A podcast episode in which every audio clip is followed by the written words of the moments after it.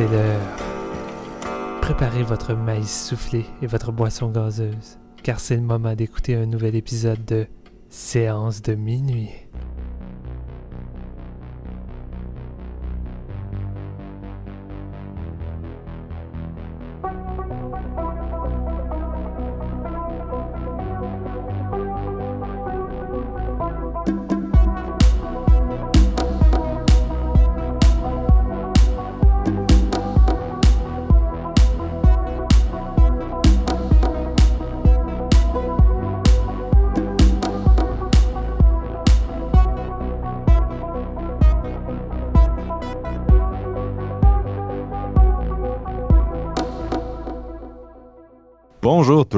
Bienvenue à ce 17e épisode de Séance de minuit. Mon nom est Marc-Antoine Labonté et je suis très très excité aujourd'hui d'enregistrer euh, parce qu'on assiste à l'événement d'une génération pour tous ceux qui sont de, grands amateurs de films d'horreur. Euh, on va parler aujourd'hui d'un film qui a explosé au box-office, qui est devenu un vrai phénomène. Euh, culturel, si je peux me permettre. La deuxième adaptation du célèbre roman de Stephen King, It, par le, cinéaste argentin Andrés Muschietti. Et là, le nom, on l'improvise, on n'a pas, pas réussi à trouver comment ça se prononce, malheureusement. Euh, donc, à l'heure où on enregistre, le film a fait 179 millions de dollars dans le monde pour sa première fin de semaine, 117 aux États-Unis, ce qui en fait le troisième meilleur démarrage de l'année euh, pour n'importe quel film euh, en Amérique du Nord, après seulement Guardians of the Galaxy 2 et euh, Beauty and the Beast, qui, je le rappelle, sont sortis en 3D, contrairement à Hit. Puis en plus, euh, Hit a été désavantagé parce que présentement, ben, il y a un ouragan. il y a des gens qui peuvent pas aller au cinéma aux États-Unis. donc, avec moi, pour en discuter, je vais introduire mes bons vieux acolytes, mes vieux chums du club des losers. on a notre Ben qui a son kick secret sur The New Kids on the Block. C'est Jean-François Ouellette. Salut, Oh yeah, that's it, man. J'aime comment tu m'introduis aujourd'hui parce que j'aime ça pour vrai, les Kids on the Block. C'était Marky Mark aussi. Ah, écoute, dans tout ce qu'il fait, man, euh, je, mettrais ses pantalons ici. Super. Et bien sûr, euh, aussi avec nous, notre Richie national, le gars qui n'arrive plus à se contrôler quand il part, Steven François. Salut. Salut, je flotte avec Pennywise en bas.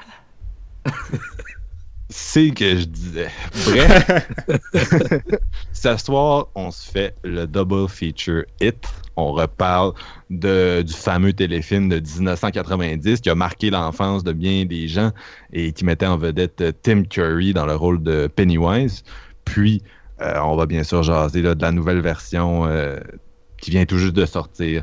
Mais avant, euh, pour se mettre un peu dans le bain avant de jaser de, de clown tueur pendant une heure, euh, on va mélanger nos deux chroniques habituelles, notre question de la semaine, notre top 3, euh, parce que j'ai une question à vous poser, très chers collègues. Bon, It a fait 117 millions. je viens de le dire, c'est phénoménal. ça vient d'un studio New Line qui a déjà sur le feu le, Conjuring Verse, tout ce qui est Conjuring, Annabelle, c'est eux autres aussi. Euh, donc, euh, c'est vraiment un studio là, qui, cet été, est en domination totale du cinéma d'horreur. Euh, ben, ils ont presque autant performé cette année là, que Blumhouse. Et 117 millions, ça veut quand même dire qu'il y a beaucoup de gens qui vont essayer de reproduire le succès de Hit dans, disons, les prochaines années. Et euh, ça veut probablement, dire beaucoup de, films de clowns, beaucoup de, niaiseries, mais probablement euh, des adaptations de Stephen King aussi. Et ma question, elle est là, c'est la suivante. Euh, quel film de Stephen King, en fait, quel, quel livre de Stephen King ou quel film adapté de Stephen King vous aimeriez voir soit adapté, soit remaké? Donc, euh, est-ce qu'il y a des trucs qui, ont mal vieilli que vous aimeriez revoir refait à la source de 2017? Est-ce qu'il y a des romans, des nouvelles que vous avez lues qui vous ont marqué, que vous êtes comme Oh my God, pourquoi ça s'est pas encore fait? Et si oui, lesquels? Steven? Oui, ben c'est drôle. La première idée qui me vient à l'esprit d'un film que j'aimerais voir être refait, parce que oui, ça a déjà été adapté au cinéma, c'est Pet, euh, Pet Cemetery parce que c'est un film euh, qui a marqué ma jeunesse, euh, qui m'a traumatisé évidemment à cause de la sœur Zelda, comme la plupart des, gens. Et euh, je trouve que l'ayant revu, le film a mal vieilli à mes yeux. Je trouve qu'il il loupe un peu son potentiel parce que j'aime beaucoup l'histoire. Puis il y, a, lieu à faire de quoi de vraiment creepy. Mais il y a trop d'affaires qui me gênent euh, dans le film. Le, lead actor est pas vraiment bon. Fait que j'ai de la misère à le suivre. non. le scénario qui a été écrit par King lui-même, euh, je trouve qu'il y a des moments un peu creux dans le film qui sont sous-développés maladroitement. Euh, puis des mm. décisions du personnage sur un coup de tête que je suis comme je trouve que c'est carrément stupide sur le coup. Fait que je crois qu'il y aurait vraiment matière à faire de quoi de, de, plus élevé. Puis même la, finale avec le petit Cage, euh, j'enlève rien au jeune garçon. Je trouve qu'il est quand même bon dans son rôle pour un très jeune enfant. Mais l'aspect creepy, je trouve qu'il a disparu maintenant quand je revois le film. Puis la finale, je trouve qu'il est un petit peu borderline raté à cause d'effets spéciaux euh, un peu douteux par moment, puis qu'on peut se rendre compte assez facilement que c'est une petite poupée avec laquelle le, père se bat.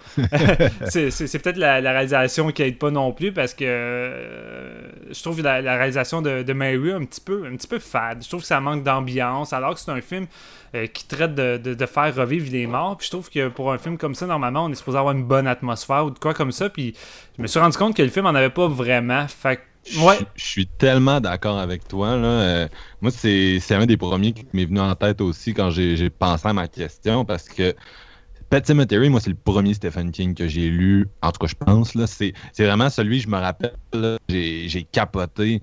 Euh, ça m'a introduit au roman d'horreur pour adultes, puis ça m'a mis à terre. Ça, a changé ma vie pratiquement. Euh, puis je me souviens, quand j'étais ado, j'ai vu le film justement parce que je voulais voir de quoi ça avait l'air. J'étais vraiment curieux. Euh, puis j'avais pas tant aimé ça. Je l'ai revu à un moment donné, j'avais genre 15 ans, avec un, de mes, un de mes meilleurs amis, puis ma blonde de l'époque. Puis euh, les deux avaient eu peur, mais moi, ça n'a jamais marché sur moi, ce film-là. Je trouvais pas ça bon. Euh, oui, Zelda, c'est creepy, mais je trouve que le ton est à côté de la plaque. Ça fait vraiment années 80, euh, tu sais, années 80 typées, là. Ouais, c'est ça. Puis, tu sais, Pet Cemetery, le livre, c'est de l'horreur psychologique. Ça gagnerait à être adapté par quelqu'un qui est comme peut-être plus solide dans le genre, avec un ton, je trouve, plus dark. Là. J'ai, quasiment le goût de name dropper Mike Flanagan, mais il a tellement fait dans, dans ce thème-là le, deuil que peut-être peut-être peut-être fuck off non mais non mais, c'est vrai c'est, normal que tu mentionnes Mike Flanagan parce que s'il y a bien quelqu'un qui traite de manière euh, vraiment vraiment réussie le, deuil c'est bien Mike Flanagan je veux dire pratiquement tous ses films touchent à ça non c'est clair mais pour euh, pour Pet Cemetery j'ai l'impression par contre que il y, a une couple de, concepts de Stephen King qui ont comme été euh, remakés officieusement dans les dernières années, c'est-à-dire que c'est pas vraiment des remakes, mais c'est très inspiré de. Euh, je pense à Cujo qui a donné euh, des, films comme Frozen d'Adam Green qui, qui s'en vendent pas, mais qui est quand même un concept très très semblable à, à Cujo. Euh, puis Pet Cemetery, il y a eu des films comme Wakewood, comme le, gros navet euh, The Other Side of the Door. Donc, c'est de savoir si euh, ça, ça va pas avoir fucké les chances d'un remake. c'est hot que c'est que vous parlez de, de, Pet Cemetery parce que moi tout je pensais à ça puis c'est comme comme toi Marc-Antoine c'était le premier King que j'ai lu aussi dans ma jeunesse je trouve que c'en est un qui a vraiment moins bien vieilli. Il y a plusieurs bonnes adaptations de Stephen King, mais Pet Cemetery, ça gagnerait vraiment à, être remis à la sauce du jour. Puis je suis vraiment d'accord, ça faisait partie aussi de mes choix. Il y en a un aussi que, ben, je veux, on parlait de Mike Flanagan, c'est intéressant parce que moi, dans ma liste, justement, j'ai ce qui était drôle, c'est que j'ai appris récemment que Gerald's Game, c'est Jesse. Puis moi, j'avais lu Jesse en français quand j'étais jeune, j'ai jamais eu connaissance du nom du roman en anglais avant, genre la semaine passée.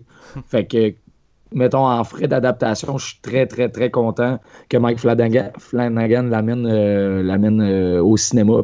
Ben, ça, va, ça va sortir sur Netflix, mais c'est. Euh, c'est vraiment une des histoires qui m'avait beaucoup marqué. C'est très, très tordu, puis super psychologique aussi. Puis je me demande, je me suis toujours demandé si c'était vraiment possible de faire un film avec ce scénario-là, si on veut. Puis là, de voir que Mike Flanagan l'a pris en main, mais là, je suis vraiment euh, excité par rapport à ça. Je ne sais pas si vous avez d'autres adaptations qui vous, que vous aimez pas mal aussi. Moi, il y, en a une couple que j'ai lu que j'aimerais ça voir apparaître qui n'ont jamais été adaptés. Euh, le, je dirais deux que je vois vraiment souvent être name droppés, c'est euh, The Long Walk. Mm-hmm. Marche ou crève, qui, est, euh, qui, qui, avait écrit sous le nom de Richard Bachman, puis ça a souvent été euh, considéré pour une adaptation. Moi, c'est pratiquement mon roman préféré là, de, de King. Puis euh, Frank Darabon pensait l'adapter après The Mist. Puis Frank Darabon, on s'entend, c'est très fiable. C'est le gars qui a peut-être la meilleure feuille de route à adapter Stephen King. Il a fait trois adaptations, puis les trois sont excellentes. Donc j'aimerais ça peut-être que le projet renaisse de ses cendres avec. Là ce serait le fun. Sinon. Euh... Ben, moi, j'ignore si les auditeurs le, savaient déjà, mais moi, je suis pas un, très grand lecteur. Pas parce que ça m'intéresse pas de lire, mais pour la simple raison que j'ai pas le temps. J'ai déjà pas le temps d'écouter tous les films, j'ai encore moins le temps de, lire. Dès que j'ai un petit euh, une demi-heure le soir avant de me coucher, moi, je commence euh, un film pour le, poursuivre à chaque soir à coup de 30 minutes. Puis j'ai lu seulement deux livres. Ben, en fait, un livre de Stephen King au complet, puis euh, un début de livre. J'ai lu au complet Christine. Euh, en temps normal, j'aurais dit j'aimerais ça voir une nouvelle adaptation de Christine, mais moi, je suis un des, grands défenseurs de, de, la version de John Carpenter. Je trouve qu'il a vraiment fait une bonne adaptation. Et je possiblement, on pourrait peut-être faire une, nouvelle adaptation avec euh, un côté psychologique euh, peut-être un petit peu plus poussé. Mais à part de ça, je trouve que le film est déjà super satisfaisant. Je trouve qu'il vieillit très bien. Puis je veux dire, c'est du John Carpenter. Fait que c'est de, haut calibre d'un point de vue technique. Puis j'avais lu le début de, de Hit fait que tu sais, je peux quand même je peux quand même juger euh, l'introduction des, films par rapport au livre. Fait que c'est déjà ça. Sinon pour le reste, euh, malheureusement, je pourrais rien dire. J'ai aucune idée, j'ai pas lu le livre au complet. Mais j'avoue qu'après avoir vu le, dernier film au cinéma, ça m'a donné envie de, lire le livre. Puis même ma copine était comme dans le monde, elle était comme Ok Wanda, j'ai envie de relire It parce qu'elle elle a le lu au complet. Puis je pense que je vais, peut-être aller me l'acheter dans les prochains jours. Nice. C'est drôle que tu dises ça. Je le magasinais justement aujourd'hui, tantôt en arrivant du cinéma, parce que je me suis dit, ah, ça serait le fun de replonger un petit peu dans la lecture. Puis Stephen King, ça a tout le temps été. Euh, en étant amateur d'horreur, c'est le premier nom qui nous vient en tête, là, en frais de lecture, puis tout, parce qu'il a vraiment écrit des chefs-d'œuvre à répétition quand même dans sa carrière. Moi, ce que, ce que je trouve nice aussi, c'est qu'on ait parlé la, semaine dernière de Toby Hooper. Puis j'ai écouté Salem's Lot pour euh, cet épisode-là qu'on a, a parlé justement. Puis J'aimerais ça le, voir réadapté pour essayer de ramener un peu le, style le vampire gothique que ça dégage, le mélange d'espèces de Nosferatu avec euh, le côté british, un peu tout ça. Je trouve que Toby Hopper avait fait une bonne job quand même, mais avec les longueurs, trop de personnages, le manque de développement, tout, je pense qu'il gagnerait quand même à être refait avec un style gothique. Mm. Vraiment, de la, mettons, je verrais la Hammer peut-être euh, s'occuper de, ce projet-là, mais je suis très prêt vraiment beaucoup. Il y a beaucoup de gothique. L'esthétique gothique est redevenu à la mode ces années-ci avec James Wan, puis il y en a d'autres, euh, tu sais, euh, Guillermo del Toro, même le film The Witch. Il y en a beaucoup qui exploitent. Aussi. Oui, c'est ça. Il y a beaucoup de monde qui exploite cette esthétique-là. Donc, c'est peut-être le problème, c'est peut-être que les gens ont moins le goût de films de créatures ces temps-ci, puis les vampires, c'est. Euh, je veux dire, on a eu l'espèce de buzz avec Twilight, mais les vampires effrayants, c'est plus tellement euh, présent, mais en même temps, j'ai l'impression que quelqu'un, euh, un David Sandberg ou les gars là, qui travaillent avec des poupées creepy puis qui sont capables de faire des bons films, j'ai l'impression qu'un de ces gars-là pourrait travailler avec un avec un Salem Slot là, puis faire de quoi d'actuel puis de, vraiment creepy. Ouais, ça pourrait être nice. Puis euh, je sais pas si tu comptais nous poser ça, mais j'ai envie de rajouter une question à tout ça, sans vouloir étirer trop d'épisodes. Mais euh, selon vous, ben, pour vous, en fait, c'est quelle la, pire adaptation euh, cinématographique de Stephen King, peu importe que vous ayez lu le, livre ou pas, le, pire film selon vous? Et C'est une bonne question. C'est drôle parce qu'au départ, j'avais j'avais revu Maximum Overdrive au courant de l'année. J'avais vraiment trouvé ça moins, moins le fun ah, que, la dernière fois. C'est vraiment pas bon. Mais je dois avouer que la dernière, une des dernières adaptations qu'il y a eu de Stephen King que j'ai vraiment trouvé pénible, c'est celle. Oui, oui, oui. Ça, c'est assez solide dans le mauvais. Ça, figure facilement dans mon top 3 des pays Stephen King que j'ai pu voir. Euh, c'était pas son meilleur roman, mais tu sais, du, pas bon Stephen King, c'est pas genre du de la catastrophe, là. Celle, le film, c'est vraiment une catastrophe. Moi, j'ai même pas osé me lancer dans celle quand, quand c'est sorti, puis il me tente pas plus aujourd'hui. Puis là, tu vois, tu le mets dans tes pires adaptations, fait que ça me tente pas bien, bien. Mm. Mais moi, je pensais, euh, je réfléchis rapidement, mettons, mais je pense à Dreamcatcher que qui m'avait énormément déçu à sa sortie. Je l'ai pas revisité, mais dans mes souvenirs. Moi, t'as aimé ça? Dans Ben, mes c'est- souvenirs, bon c'était flat, là, mais ouais, j'ai j'ai pas énormément de bons souvenirs du film. Là. Quoi, ça te plaît pas Faudrait des, des vers de terre qui sortent du cul? C'est c'est- c'est pas attirant, ça, comme cinéma? C'est un beau Ouais, c'est- riff sur Alien. ah non, c'est ça. Avec les, les sourcils de, de Morgan Freeman plus épais qu'un tapis. Moi, j'en j'en aurais une coupe à name dropper, euh, si tu me permets, de, de- que j'aimerais ça voir. là. Je- Ouais, vas-y, vas-y.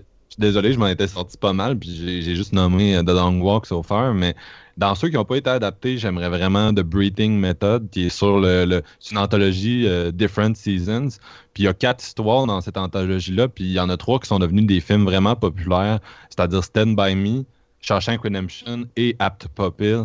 Et il reste juste euh, Breeding Method qui n'a jamais été adapté, donc ça, ce serait nice. Sinon, euh, la petite fille qui aimait Tom Gordon, ça fait longtemps que le monde voudrait qu'il y ait une adaptation. C'en est une qui serait difficile à faire, un peu comme Gerald's Game, donc ça prendrait quelqu'un de talentueux pour réussir à faire de quoi de bon avec ça.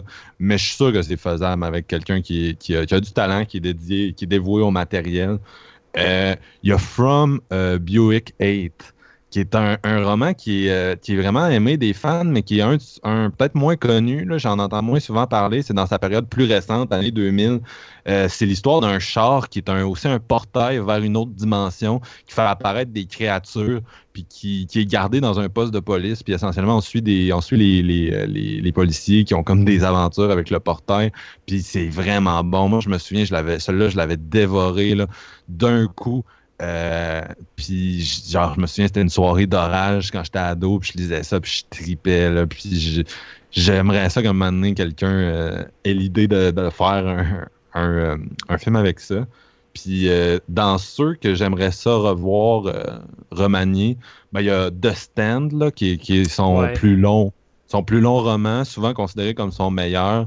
Je sais pas si le format film, ce serait le best, mais j'aimerais vraiment savoir une bonne adaptation de ça. Mais bon, c'est un, un peu comme The Dark Tower. C'est un vœu qui va peut-être jamais se réaliser, malheureusement. Peut-être le faire en plusieurs films. Sais, si, s'ils prennent la peine de le faire de manière compétente, puis vraiment de l'adapter de manière tranquille et non vouloir intégrer tout en un film, ça pourrait devenir quelque chose d'épique. Puis les gens pourraient embarquer là-dedans. là. Ils devraient prendre un, guess avec ça. non, je suis, d'accord. euh, il devrait essayer.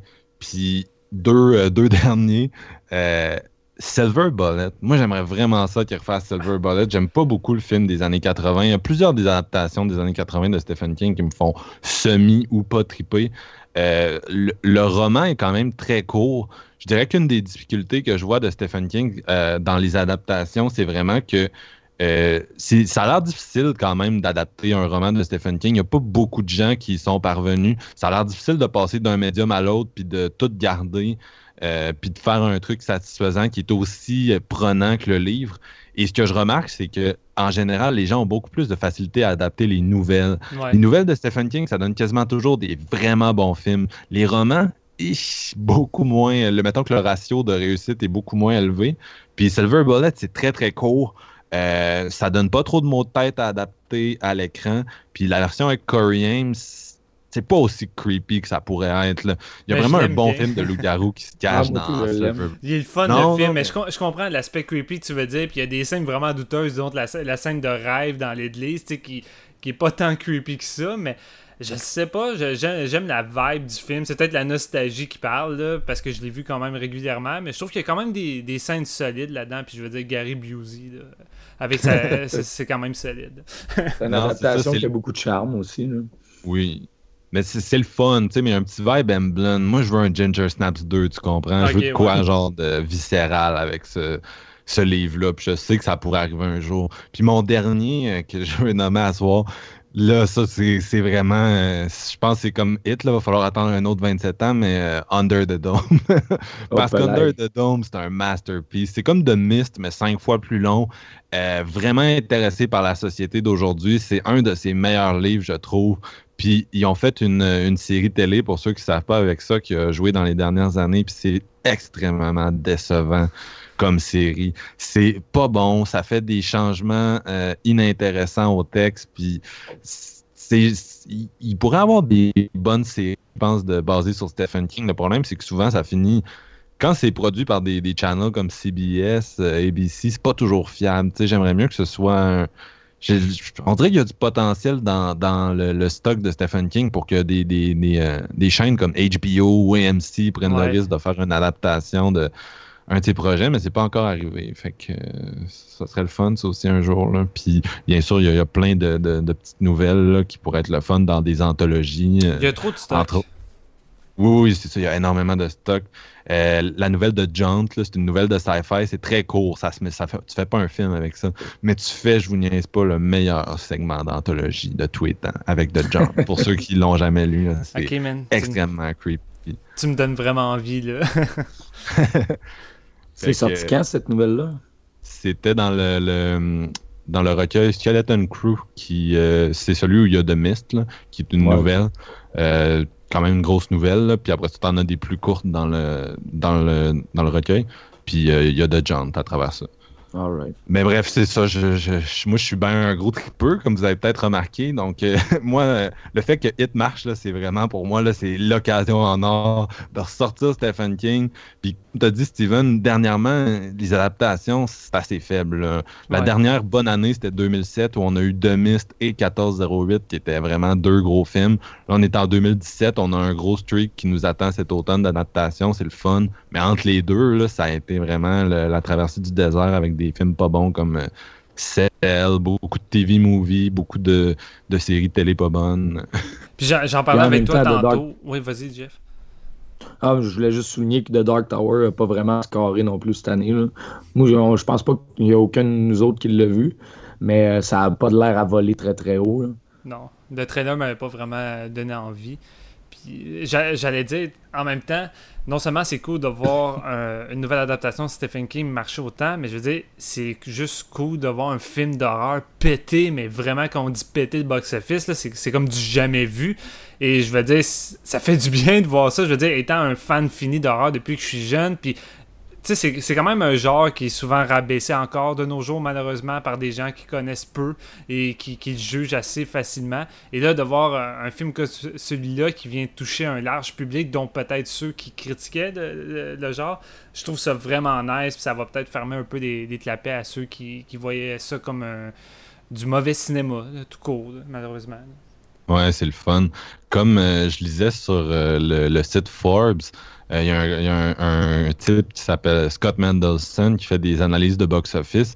Puis il disait Hit, c'est un peu le. tu sais, Hit allait toujours performer vraiment beaucoup parce que c'est un film qui appelle à toutes les démographies. Ça appelle aux vieux qui, ont, qui sont fans de Stephen King, qui ont lu le roman. Donc, tous les fans de Stephen King allaient venir. Ça appelle au, à la génération qui a grandi avec le TV movie, ceux que ça a vraiment marqué, qui s'en rappellent encore aujourd'hui. Puis ça appelle les plus jeunes qui, ont vu Stranger Things. Il y, a quand même un gros lien entre Stranger Things et It, puis on le, voit euh, même dans la promotion. Donc ça a attiré toutes sortes de publics, puis c'est ça que ça prenait pour marcher. ça a attiré plein de gens qui en temps normal, ne serait pas allé voir euh, ce film-là. Moi, mes beaux-parents sont allés Day One, puis oubliez ça, mes beaux-parents, c'est pas du monde euh, qui, en temps normal, vont aller voir un film d'horreur tout court au cinéma. donc là, euh, Day One, c'était assez impressionnant. Qui va nous amener à, à It 1990, le téléfilm réalisé par Tommy Lee Wallace et pour ABC. Donc, on prend une petite pause, puis on va jaser de ça. Take your pick, uh, uh, bird, Billy boy. Oh, except for the one on the end. That's already taken. Sorry. I remember you. And I remember we beat you. I'm not afraid of you.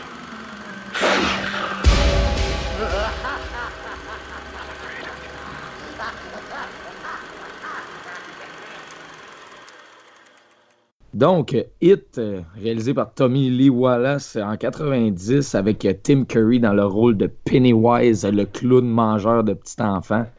Euh, c'est un film qui, raconte l'histoire d'une gang de jeunes dans une ville du, Maine. La ville s'appelle Derry. Puis c'est pas vraiment hot de rester là-bas parce que il y a comme un clown justement qui, qui s'amuse à manger les enfants puis à les terroriser. Puis ça va être une gang de jeunes qui vont avoir les visions du clown un, après l'autre, puis ils vont se, comme s'en parler, puis ils vont se tenir ensemble, la gang, le clan des losers, si on veut. Puis euh, éventuellement, ils vont venir à combattre ce dit clown. Et euh, entremêlé de ça, on, voit aussi euh, le futur, dans le fond, quand ils deviennent vieux, parce que le clown revient à chaque 27 ans. Fait qu'on va les suivre dans le, dans le passé et dans le présent, combattre ce clown-là. Euh, c'est un film qui, euh, qui- que j'ai découvert cette semaine. Donc, euh, c'est vraiment. euh, je me suis plongé dans du King vraiment pour euh, la sortie du, du nouveau, euh, de la nouvelle adaptation. Puis, c'est un film que j'ai quand même bien aimé, malgré le fait que ça a vieilli puis que c'est. C'est quand même long comme film, on va, on va se le dire. C'est quand 3h10. Donc, il faut, s'atteler, là, tu sais. Mais c'est euh, un film qui a quand même beaucoup de charme. Puis euh, le découvrir en 2017, je pense que ça fonctionne quand même. C'est sûr qu'il y a plusieurs effets euh, spéciaux qui, qui datent vraiment beaucoup et qui sont pas super hot aujourd'hui. Mais euh, ce qui est la force du film, je trouve, c'est dans ses personnages. Le développement de ces personnages-là ont quand même beaucoup de charme, autant quand ils sont jeunes que quand ils sont vieux. Puis c'est le fun de voir la timeline s'entrecroiser justement de même à- en nous faisant découvrir chacun de ces personnages-là, puis leur relation avec Pennywise. Fait ça, c'est quelque chose que j'ai trouvé très, très fort. Puis les apparitions de Pennywise aussi, parce qu'on s'entend, selon moi, je pense que c'est Tim Curry qui porte le film sur ses épaules.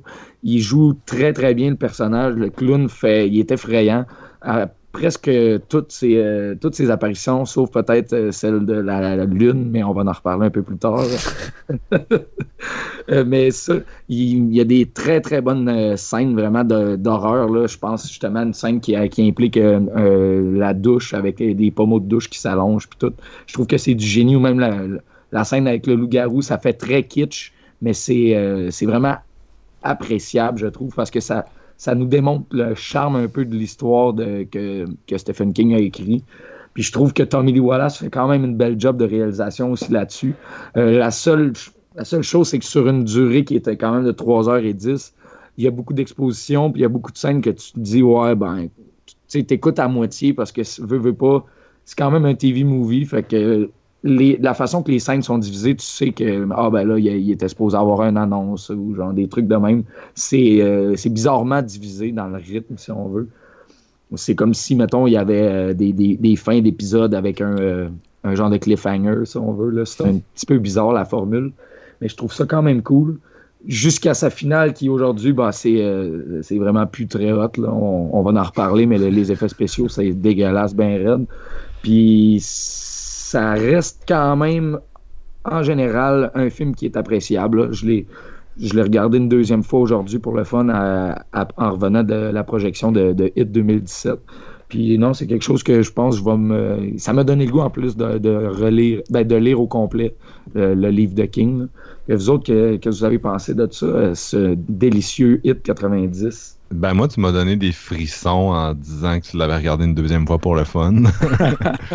Mais c'est drôle parce que l'autre fois, on parlait de, de nostalgie, puis je trouve ça drôle d'écouter le vieux hit parce que, tu sais, autant le, le nouveau euh, dont on va parler tantôt est comme totalement nostalgique des années 80, autant celui qui se passe dans les années 80 est totalement nostalgique de la jeunesse dans les années 50.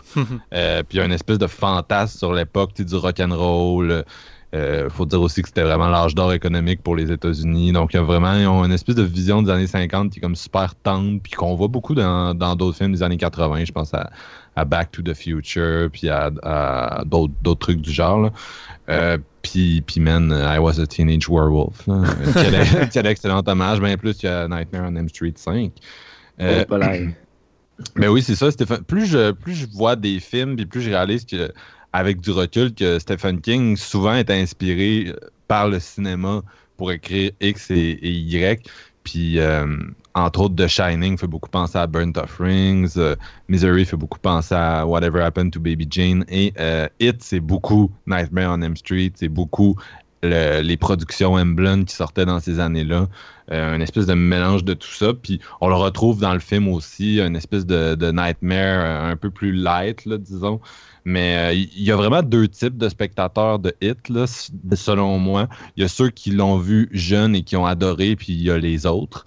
Et euh, moi, j'étais j'étais déjà trop vieux quand j'ai vu ce téléfilm-là de, de Tommy Lee Wallace. J'étais pas assez. euh, J'étais pas vraiment coulrophobe, là, qui est le mot à 100$ piastres, euh, cette semaine qu'on voit partout, là, la phobie des clowns. Euh, je suis pas vraiment ça, j'ai pas la chienne. Donc, euh, puis je pense que je pense que j'avais lu le roman après avoir vu ce téléfilm-là, malheureusement. Euh, puis c'est- juste drôle parce que t'as as le roman qui, d'un côté, est considéré comme pratiquement le meilleur de Stephen King. Là, souvent, on le voit souvent dans les top 5 quand les gens font leur, leur ranking des romans. Puis de l'autre côté, t'avais euh, c'était un peu une injustice parce que niveau adaptation, c'est vrai. C'est pas The Shining, c'est pas Carrie. là, C'était pas. euh, ça aurait dû être ça. Si ça s'il y avait une justice cosmique, ça aurait dû être ça.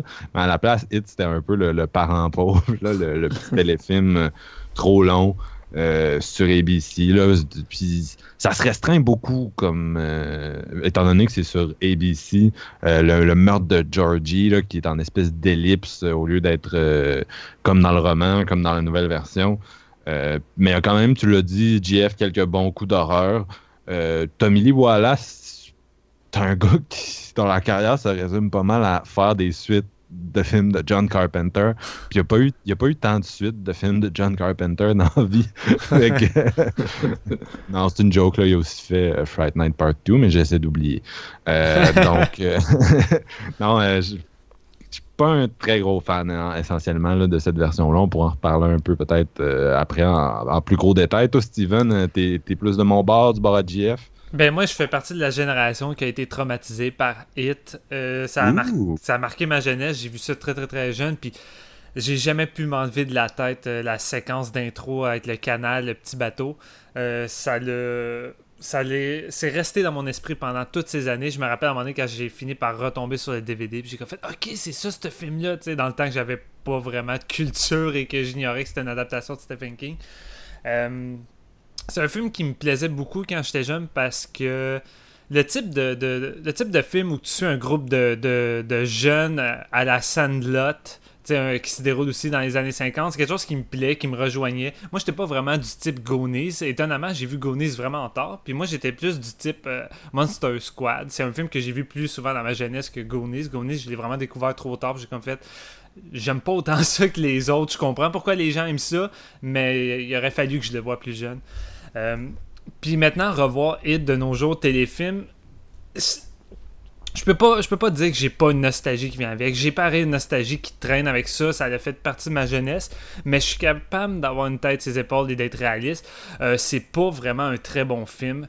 Euh, Il y a beaucoup de défauts. Puis en même temps, j'ai j'ai pas envie d'être trop sévère parce que je veux dire c'est un téléfilm puis surtout dans les années 90 là, les téléfilms ça fait dur t'as pas de budget. Euh, visuellement c'est dégueulasse c'est rarement c'est rare les téléfilms que tu vas avoir une belle photographie dans ces années là puis tu sais faire une adaptation de ce ce livre là comme tu dis Marc-Antoine qui était comme un des plus populaires de Stephen King Son deuxième plus long aussi. son deuxième plus long, avec un budget dérisoire pendant téléfilm, c'est casse-gueule. Puis je crois que l'équipe, même si j'ai pas lu le livre, s'en sort quand même bien malgré les limitations, le fait qu'on peut pas aller très loin dans la violence psychologique autant euh, ce- celui visuel. Euh, mais je sais pas, euh, moi j'aime énormément la première. Énormément, je vais dire. J'aime énormément la première partie, mais surtout la partie des jeunes. Euh, moi, j'aime vraiment ça. Je trouve qu'aujourd'hui, c'est encore bon. J'aime les acteurs qu'il y a là-dedans. Tu sais, t'as la jeune Emily Perkins de Ginger Snap. Mm. euh, Seth que- Green. Seth Green. Euh, T'as l'autre qui jouait Bill, euh, qui joue Bill, qui, qui jouait aussi dans Neverending Story 2, qui je crois qu'il est décédé si je me trompe pas. Oui, il s'était suicidé Ouais. au début des années 2000. Puis c'est un jeune acteur que j'aimais beaucoup. Tu sais, c'est tous des jeunes acteurs très charismatiques. Puis tu crois au groupe des losers. Je trouve que c'est bien représenté dans ce dans ce film-là. Mais moi, quand je voyais ce film-là, je me disais, Asti, j'aime pas ça, alterner entre les, les quand ils sont jeunes puis les adultes parce que le casting des adultes, c'est une autre histoire. Là. À part John Wader, que j'aime beaucoup. euh, Qui est mort aussi. qui est, ouais, qui est, qui est mort aussi, malheureusement. Euh, je veux dire, Bill, c'est le personnage central. C'est lui au qui tu es supposé le plus t'identifier parce que toute l'histoire tourne autour de Bill et de Georgie. Évidemment, on va avoir le développement des autres personnages qui ont chacun leur petite part à apporter, mais tu sais, ça reste que Bill est le chef. Et l'acteur qu'ils ont pris pour jouer Bill adulte, là, Richard Thomas, là, il est pourri, mais Chris qui pourri, il est vraiment pourri, je me rendais pas compte avant, mais revoyant le film, là, ce gars-là, il n'y a, pas d'é- il y a pas d'émotion, il est même pas capable de faker le gars qui bégaye, même quand il bégaye, ça sonne fake, il n'y a, aucun charisme, puis tu sais... ça fait partie de la mode des années 90, mais sa queue de cheval, je trouve que ça fait dur tout le long du film. J'ai pas J'arrive pas à croire ce personnage-là. Euh, L'acteur, on, dirait le, le- on dirait le lead dans Friday the 13 Part 5. oui, c'est vrai. Aïe, Pas, d'émotion, puis tellement pas bon. Là. Mais, tu sais, comme je dis, au moins, on en revient du côté des jeunes, puis souvent, on reste plus longtemps avec eux, puis je trouve ça intéressant. Euh, puis j'ai- j'aime le côté, euh, le côté euh, amitié, parce que, c'est un peu ça, le thème principal qui fascine Stephen King, c'est l'amitié entre les jeunes qui vont euh, se, se, lier en- en- entre eux pour combattre le- leur frayeur qui reflète des trucs vrais dans leur vie. Parce que tu sais Hit en tant que tel c'est pas réellement un clown. Il prend la forme d'un clown mais c'est quelque chose qu'on n'a jamais vraiment vu sa vraie forme à part à la fin de la- du part 2 qui euh, finalement on se disait c'était peut-être préférable de pas voir sa vraie forme dans cette TV movie là puis c'est ça. La deuxième, la deuxième partie du film, euh, pour moi, c'est le coup qui fait mal. Euh, c'est là qui est désintéressant parce qu'on n'en revient plus vraiment quand ils sont jeunes. Justement, on reste avec les adultes. Fait que t'es pogné avec un casting instable, un rip plutôt boboche. Les apparitions de Pennywise, je les trouve vraiment moins efficaces dans la deuxième partie que la première. Tu sais, la première, t'as celle de la douche, t'as celui avec le, le loup-garou dans le cinéma qui est vraiment nice, ou celui avec le livre qui se rouvre puis que la photo se met en, en genre de vieux film euh, qui, qui, qui se déroule. Tu sais, je trouve ça vraiment réussi. Il y a des bonnes idées. Mais la deuxième partie, on dirait que on n'a plus de budget, on sait plus comment faire pour exploiter ça, fait qu'on va tenir le coup jusqu'à la fin, puis à la fin, il te balance le- le- la pire la pire forme que Hit pouvait prendre, une espèce de grosse crise d'araignée dégueulasse, que même dans les Power Rangers que mentionnait Jean-François dans l'épisode, c'est moins fake que ça, c'est raté, Euh, c'est cheap, tu tu dis, Chris, je me suis trappé 3h10 de film pour arriver à ça. Euh, tant qu'à faire, j'aurais préféré euh, juste écouter la première partie quand les jeunes ont éliminé Hit, puis c'est fini. Euh, ils vont vivre leur vie pendant 27 ans, puis ils sont bien heureux, puis on saura pas si Hit revient. Fait que, en gros, c'est ça. C'est un film qui je trouve moins bien que, que ma jeunesse, mais que j'aime sa première partie, j'aime ses personnages jeunes, les acteurs, j'aime ce que Tommy Wallace. Euh, Tommy Lee Wallace a réussi à ancrer dans ma génération, dans ma jeunesse. Il a réussi à me traumatiser. Puis pour ça, c'est quand même fort. Je trouve ça cool. Mais non. Euh, pour moi, Hit de 1990, je crois pas qu'il y aurait l'impact avec les jeunes d'aujourd'hui. Je crois que c'est un film qui a quand même mal vieilli, malheureusement. Et qui devrait pas forcément plaire à ceux qui, qui l'ont pas découvert dans leur jeunesse. là. Je vais être controversé. euh, ce soir, je pense que je vais être controversé en général. Moi, j'aime mieux la deuxième partie que la première. Ah, Je- ouais? je- puis euh, tout le monde que j'entends en parler, c'est comme Ah ouais, j'aime c'est pas aussi bon quand j'étais jeune, mais la première partie, elle fait encore la job, la deuxième, plus vraiment. Moi, je l'ai écouté, la première heure, c'était la pire pour moi. Vraiment, l'introduction est tellement longue, tellement laborieuse. On essaie d'amener les personnages adultes et, enfants en même temps. Puis c'est une bonne chose dans le sens que ça respecte le, roman, ça respecte la structure euh, plus que le, nouveau film qui se concentre sur les enfants. Mais euh, moi, je trouvais tellement qu'il n'arrivait pas à rendre ça dynamique. Tu l'as dit, l'acting n'est pas très bon, les dialogues, c'est très euh, rigide, disons. Là, donc, puis tous les personnages qui s'introduisent, ça, ça coule pas. Est-ce que tu Euh, parles des puis- adultes là? Tout le monde. À Tout le monde? ben, je suis pas, je suis pas d'accord pour les jeunes, mais pour les adultes, je suis d'accord. Surtout qu'ils utilisent la même méthode pour chaque personnage. L'autre, il fait un coup de téléphone. Euh, c'est gros, euh, gros zoom sur le, le plan du, du personnage qui se remémore un- un- une scène du passé terrifiante. Puis c'est comme ça pour chaque personnage. C'est le même procédé. Puis à un moment donné, tu sais, rendu au septième, t'es comme, Ah, ok, ça suffit, s'il te plaît. Là, tu m'as fait Mm. ça sur chaque personnage. T'aurais pu introduire tes personnages de manière différente. Puis c'est là, c'est là qu'on voit la différence entre un roman puis un, un film, un téléfilm, whatever. Euh, c'est que dans un roman, ça peut bien passer, mais dans un téléfilm, 7, c'est trop quand il faut que tu fasses des affaires de même, là, une espèce de rituel où tu les appelles un par un. Il, faut que tu modifies un peu ton adaptation. Il faut que la façon dont tu introduis les personnages soit plus dynamique que ça parce que ça marche pas. Tu l'as dit, là, 7 appels consécutifs, euh, c'est mortel. Donc, euh, ça fait une heure que le film était commencé, puis moi, j'avais l'impression que, que ça avait pas commencé, justement, là, qu'on on était encore en train d'introduire, puis je capotais. Euh, mes amis étaient avec moi, puis à un moment donné, euh, nous, on avait le, le DVD, là, fait qu'il faut que tu flippes le disque euh, quand t'es rendu au milieu, là, quand ils, ils ont battu Pennywise Ouais, enfant. Puis euh, on arrive pour flipper le disque, mes amis ont fait bon, fuck off. Ils étaient plus capables, puis je pouvais pas leur en vouloir, mais tu sais, moi, il fallait que je le finisse pour venir ici à soir. Fait que euh, j'ai lancé la deuxième partie, puis c'est ça, je dois être le seul, mais c'est plus fluide, justement, parce que tu suis juste les adultes, puis j'aime mieux ça de même. Euh, une de mes scènes préférées dans le film, c'est quand ils se retrouvent au restaurant chinois. Je trouve vraiment que ça coule bien. J'ai C'est vraiment une bonne scène, ça, ouais. Puis, tu sais, je, les- je sens un peu leur, euh, leur relation, puis je trouvais ça bon, tu sais. Mais euh, non, c'est vrai que les enfants sont en soi sont bien introduits dans la première partie. Il y a même des scènes que j'ai préférées dans cette version-là que dans la nouvelle version. C'est peut-être juste moi, mais tu sais, mettons le. le c'est Ben, je pense, son nom, le, le- le- celui qui, est, qui, est- qui arrive, euh, qui est nouveau à l'école. Ouais, c'est Ben. C'est ça, il y a une scène très très similaire là, dans les deux où il se fait, il se fait battre par euh, Henry Bowers puis ses chums, puis il tombe, euh, il tombe euh, genre 5 mètres plus bas. Là. Il se pousse essentiellement par-dessus une rambarde, puis il roule en bas. Puis, on dirait que la façon dont c'était fait dans le téléfilm, je sais pas pourquoi, mais j'étais plus dedans. Ah ouais. mais bon, on va en Ok. reparler, on va, on va- on va- reparler plus tard de ça, mais euh, non, c'est ça. tu sais, Il y a, y a quand même des gros, gros, gros problèmes de rythme. Puis Pennywise, moi, c'est pas. euh, pour donner mon avis, c'est une bonne prestation, mais en même temps, ça cadre tellement pas avec ce qu'il y a dans le roman, contrairement au nouveau euh, film, que. c'est pas vraiment Pennywise que Tim Curry fait. C'est vraiment bon ce qu'il fait, mais on dirait. On dirait Bad Santa croisé avec John Wayne Gacy. C'est ça, moi, la performance qu'il donne, puis c'est pas ça que je veux. là. Ben moi, l'effet que ça me fait, c'est Tim Curry qui fait du Tim Curry. Ouais, c'est ça. C'est ça.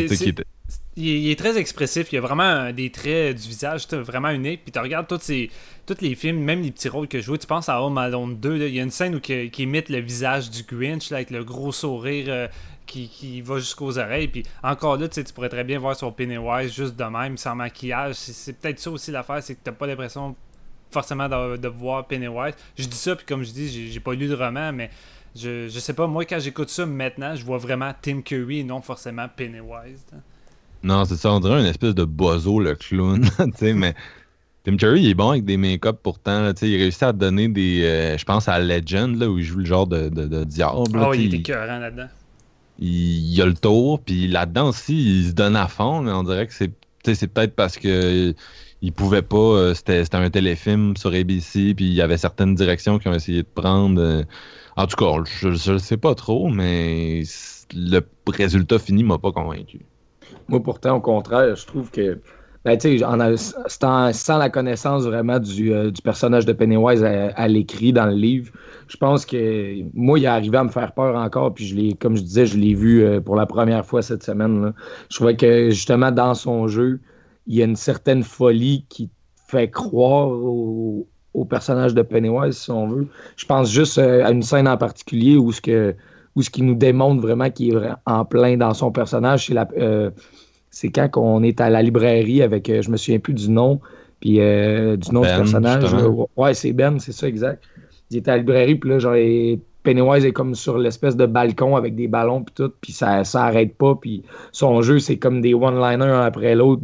C'est, moi, je trouve ça vraiment malade parce que j'arrivais à croire à cette folie-là, si on veut. Mais c'est plus euh, loufoque et bouffon que, que de la folie, je trouve, cette scène-là en particulier. là. Ouais, ben ça, ça- mais ça garde quand même un peu la thématique de genre, il, il est pas bien, là, tu sais, si on veut.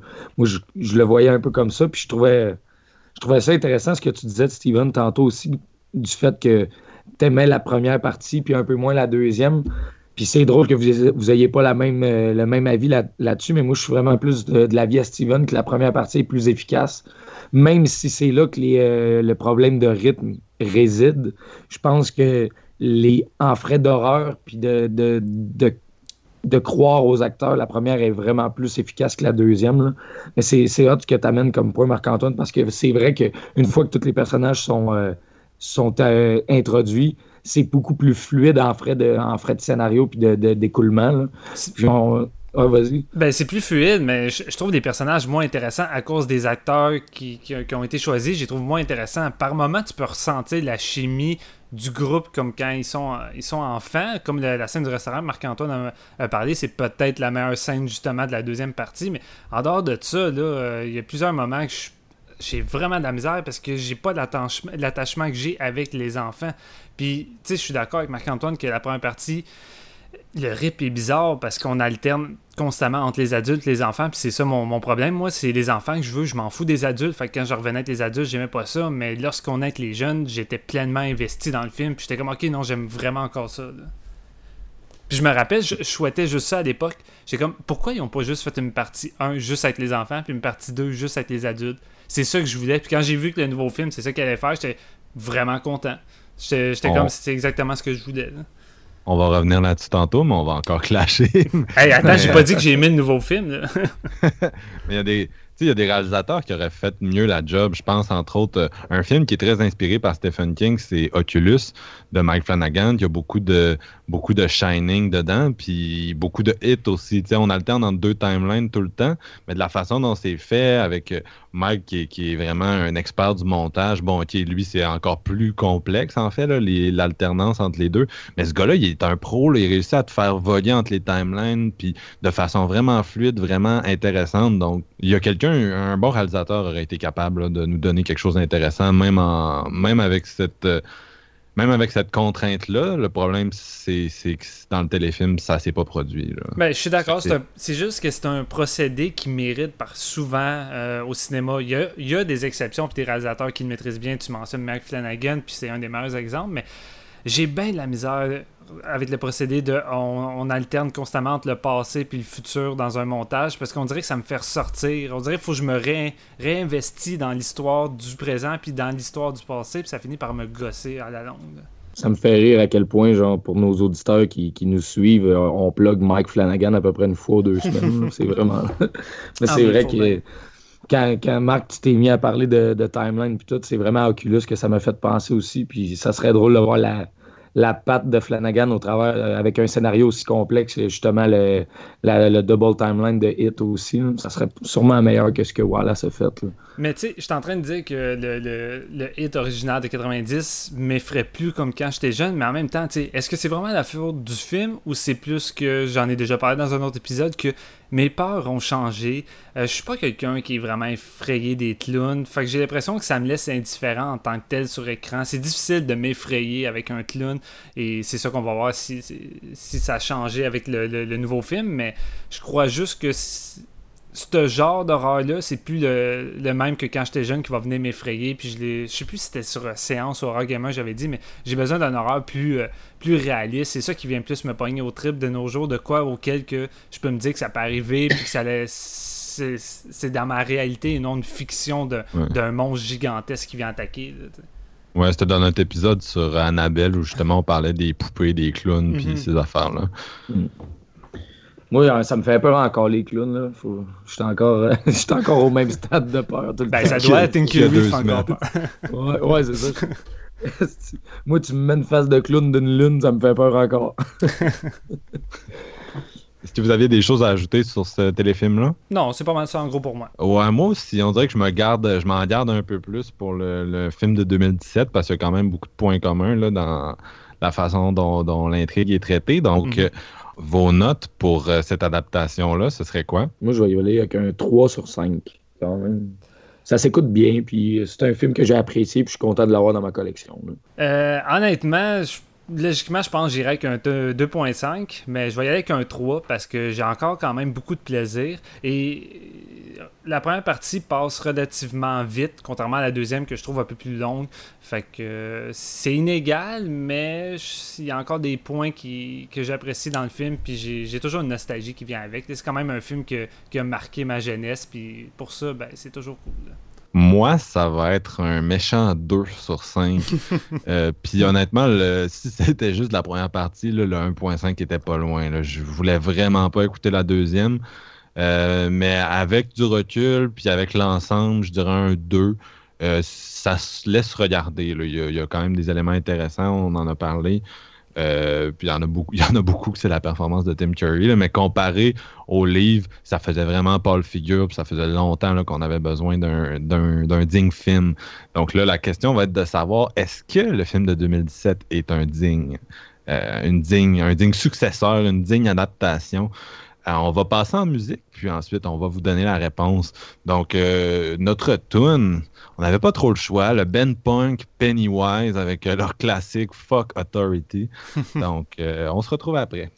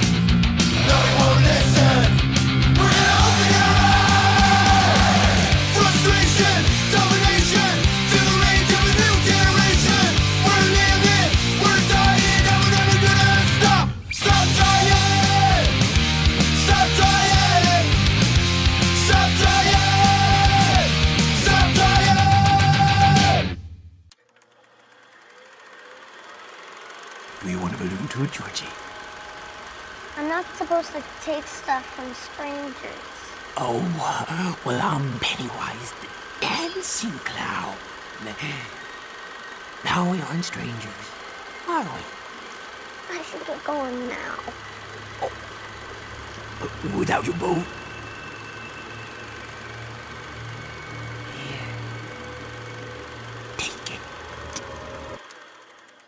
Eh bien, on y va avec le gros morceau de la soirée, Hit de 2017, réalisé cette fois-ci par Andy Moschietti, réalisateur de Mama.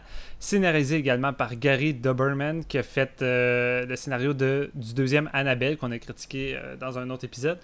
Euh, Kari Fukunaga, qui est encore crédité, mais que malheureusement, il avait été euh, kické out, euh, qui est aussi le créateur de, la première saison de True Detective, et Chess Palmer. Et ça met en vedette Bill Skarsgård, qui joue euh, Pennywise, Finn Wolfhard, qui joue Richie, euh, jeune acteur qu'on a découvert pas mal tous dans Stranger Things, et une, euh, une palette d'autres jeunes acteurs euh, peu connus, mais qui, euh, selon moi, vont se faire euh, découvrir de plus en plus. Et euh, ça raconte l'histoire, en fait, c'est pas mal la, même chose que le premier hit qu'on a parlé, sauf qu'ici, on se concentre euh, seulement sur la jeunesse, comme je le souhaitais euh, avec l'autre version. Fait qu'on va juste, c'est comme une première partie où on va tout voir la, la jeunesse de ce groupe-là, la formation du groupe des losers, euh, qui vont chacun faire leur rencontre avec Pennywise, qui vont faire face à leur peur, comment ils vont se lier d'amitié et détruire Hit pour finalement faire une promesse de revenir dans 27 ans. Et c'est ça. On va peut-être avoir un chapitre 2 dépendant du succès du film, mais maintenant on s'entend-tu que c'est confirmé, on va avoir un chapitre 2. Ce qui est le fun parce que je veux dire, le film se termine avec le gros chapitre 2. Euh, un chapitre 1, ça. Fait que là on se dit, Ah, on aimerait ça voir la, suite si on a aimé le film. Mais moi, je vais pas m'amuser à faire durer le suspense comme Marc-Antoine qui a été assez clair dès le départ. Euh, J'ai adoré cette nouvelle version-là. Euh, moi, avant tout, en allant voir ce nouveau hit-là, ce que j'avais envie de voir, euh, c'est justement un film où j'allais m'attacher au personnage, un film sur euh, un film sur l'amitié, un film qui va traiter de plusieurs thèmes sur chaque personnage qui va devoir euh, affronter leurs craintes. Et pour moi, Pennywise, c'est un peu c'est un peu un genre de, de- de second personnage dans le sens que c'est un bonus toute l'horreur pour moi c'est du bonus alors que je sais que ça fait partie de, de l'intrigue principale Euh, mais j'espérais avoir le même attachement envers les jeunes. Euh, j'espérais que ça soit encore plus développé parce que là, on va passer deux heures et quart avec eux, ce qui n'était pas le cas avec la première adaptation. Et euh, la scène des trous, pour avoir lu, euh, pour avoir lu le, livre, le début, je trouve qu'elle est vraiment de meilleur calibre que le téléfilm. Euh, moi, j'étais vraiment dedans. Euh, c'est vraiment creepy, c'est violent, puis tout ce que tu es supposé voir à l'écran que tu voyais pas dans le téléfilm, là, tu le vois. Et je pense que c'est une, des, une de mes séquences favorites horrifiques de l'année, la scène des trous dans le canal entre le petit Georgie et le Pennywise.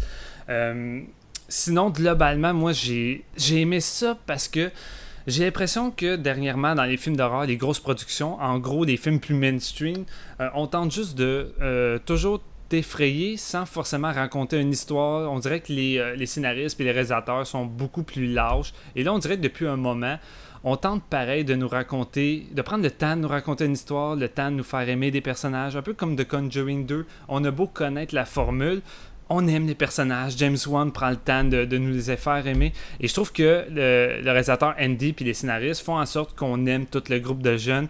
Euh, le film varie. Tu sais, je vais envoyer qui disait que c'était pas vraiment un film d'horreur. Euh, pour moi, c'est vraiment un film d'horreur parce que je veux dire, à toutes les 10 minutes, euh, le réalisateur tente pareil de faire des jumpscares ou des sursauts. Fait que tu sais, l'aspect horrifique reste là. Mais c'est que tu alternes constamment entre le drame, la comédie, euh, puis l'horreur. Puis je trouve qu'on passe par toute une sorte de gamme d'émotions. Fait moi, j'étais, autant par, par moment, j'étais creepy out par certaines idées imaginaires horrifiques qui étaient vraiment euh, la bienvenue. Autant par moment, j'avais euh, beaucoup de- de- d'émotions euh, face à la relation entre euh, Beverly et son père, notamment, qu'ici, ça frappe beaucoup plus que, le téléfilm qui était plus light, tandis que là, ça, ça va quand même à fond dans, certains détails. Euh, puis j'aime vraiment la relation que le groupe va avoir. Je sais que dans le livre original, ça se situait dans les années 50, mais ici, le fait que le réalisateur ait situé ça dans les années 80, je trouve ça quand même cool, parce qu'il va selon euh, son, expérience à lui, vu qu'il a grandi dans les années 80, et je crois pas que ça soit forcément une mauvaise chose d'avoir changé ça, quoique, même si le film serait déroulé dans les années 50, j'aurais autant apprécié. Mais là, ça m'a vraiment plu. Je trouve que visuellement, ça a beaucoup plus de gueule, évidemment, que le téléfilm. Tu sais, je veux dire, là, tu du budget. La photographie est vraiment belle. J'ai oublié le nom, mais Marc-Antoine m'a fait remarquer que c'était le, le photographe de, des films de Park Chan-wook, le, le Oui, Chung, Chung Un Chung, là, je le prononce pas Ouais. bien. Puis- Mais oui, euh, il a fait tous ses films depuis Old Boy, là, entre Ouais. autres euh, Stoker. Puis honnêtement, sa photographie est vraiment solide. T'as des plans qui sont vraiment superbes visuellement.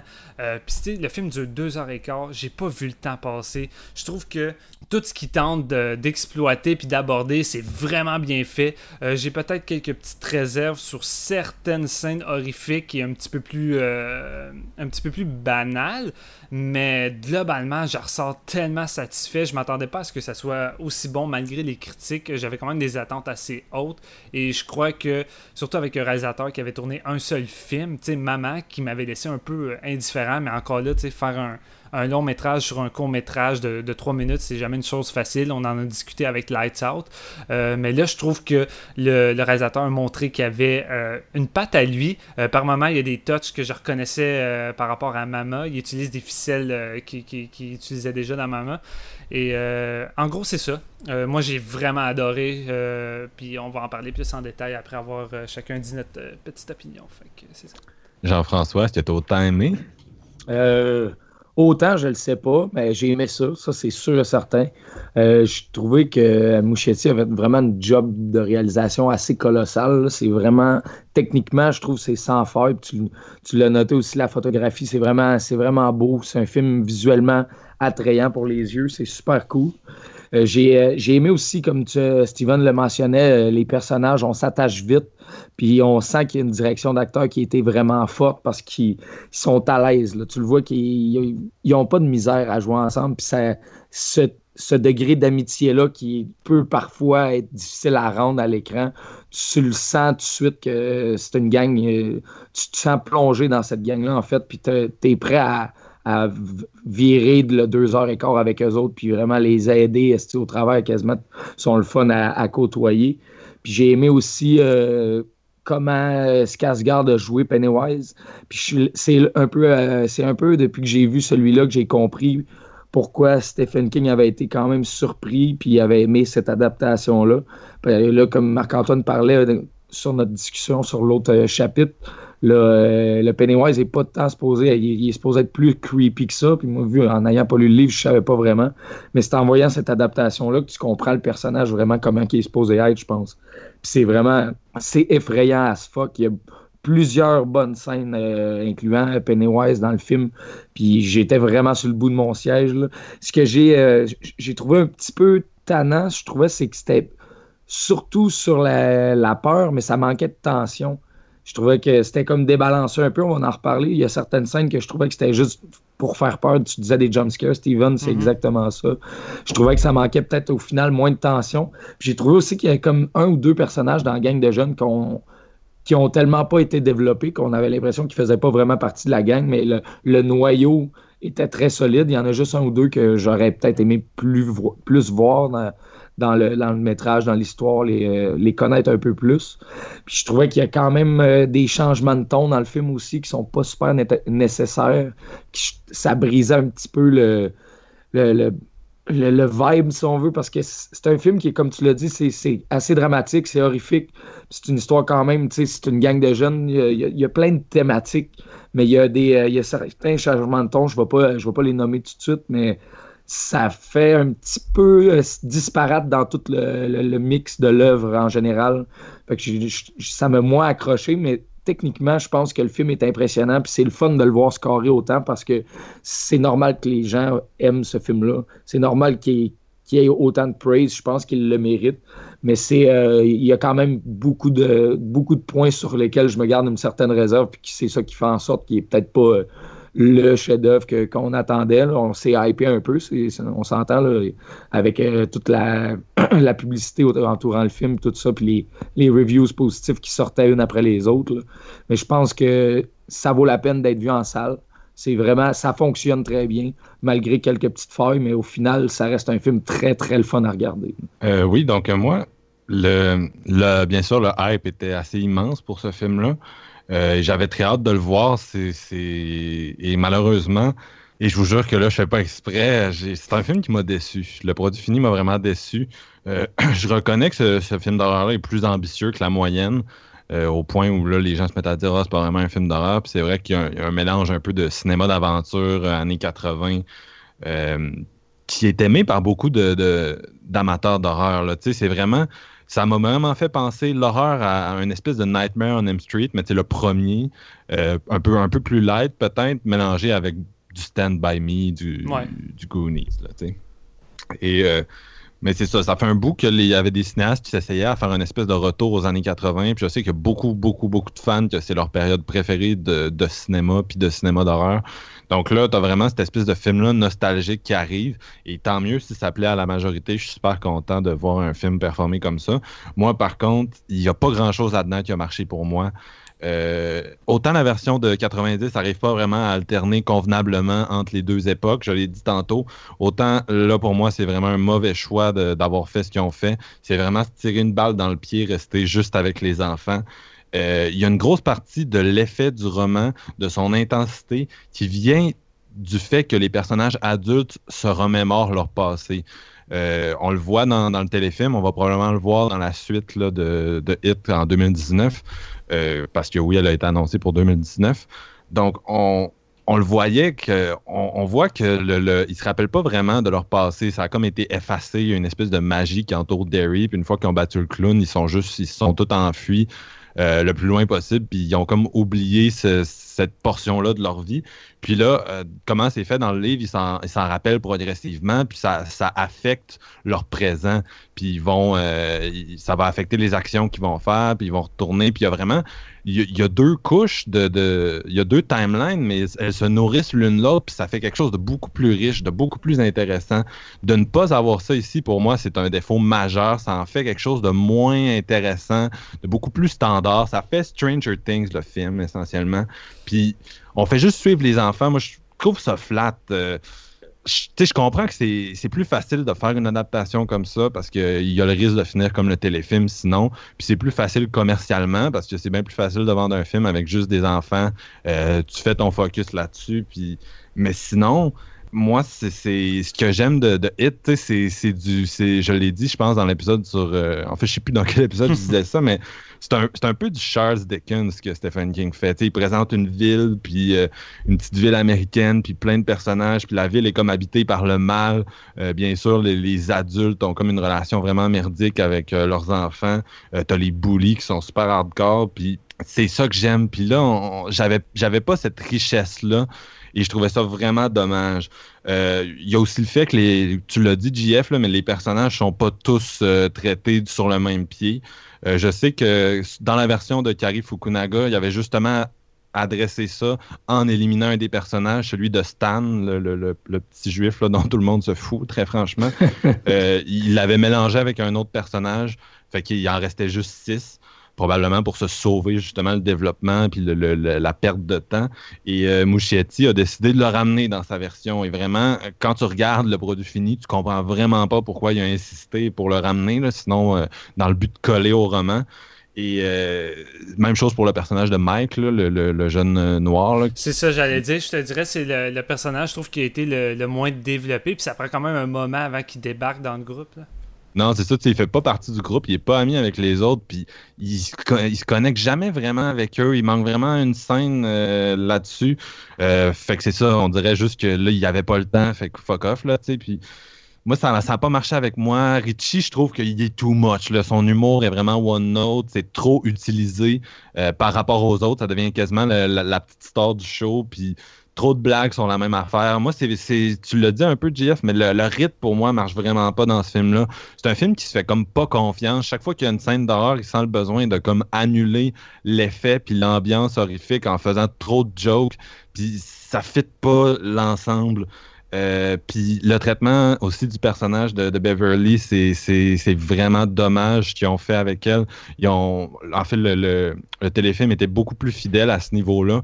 Là, ils ont décidé de, de la transformer en espèce de, de, princesse qu'il faut sauver. Elle se fait kidnapper par le clown, ce qui n'a aucun rapport avec les, dans les autres versions. En fait, dans les autres versions, c'est elle qui, qui lui tire dessus parce que c'est le the best shot in the group. Là, euh, il faut qu'elle soit sauvée par un baiser par le, le, le petit chubby. là, tu sais. C'est C'est vraiment n'importe quoi. très, très, très, très, très, très cheap. Je comprends pas qui a eu cette idée-là puis qui a pensé que c'était une bonne idée en 2017. Euh, puis c'est ça, quand je repense, mettons, aux interactions entre River Phoenix, euh, Corey Feldman, puis l'autre acteur dont je me souviens pas dans, dans, dans Stand By Me, ou même quatre jeunes dans Stranger Things, ici, j'ai vraiment l'impression d'avoir du monde qui se définissent par une caractéristique, euh, plusieurs d'entre eux qui sont pas vraiment bien développés. Bref, ce groupe-là, je l'ai pas aimé, je me suis pas lié à eux, puis vraiment, j'étais autour de moi dans la salle, les gens étaient dedans, ils tripaient, puis à un moment donné, j'ai dit à ma copine, c'est-tu normal que genre j'aille ça, puis que je veuille que ça finisse, puis ça faisait comme une heure que le film jouait. Euh, niveau horreur, ça marche pas non plus. Euh, pour moi, c'est de l'espèce de Nightmare on M Street Light, je l'ai dit tantôt, mais ce qui marche, on dirait que le mérite revient à tout le monde sauf au réalisateur, que j'ai vraiment trouvé pas bon non plus.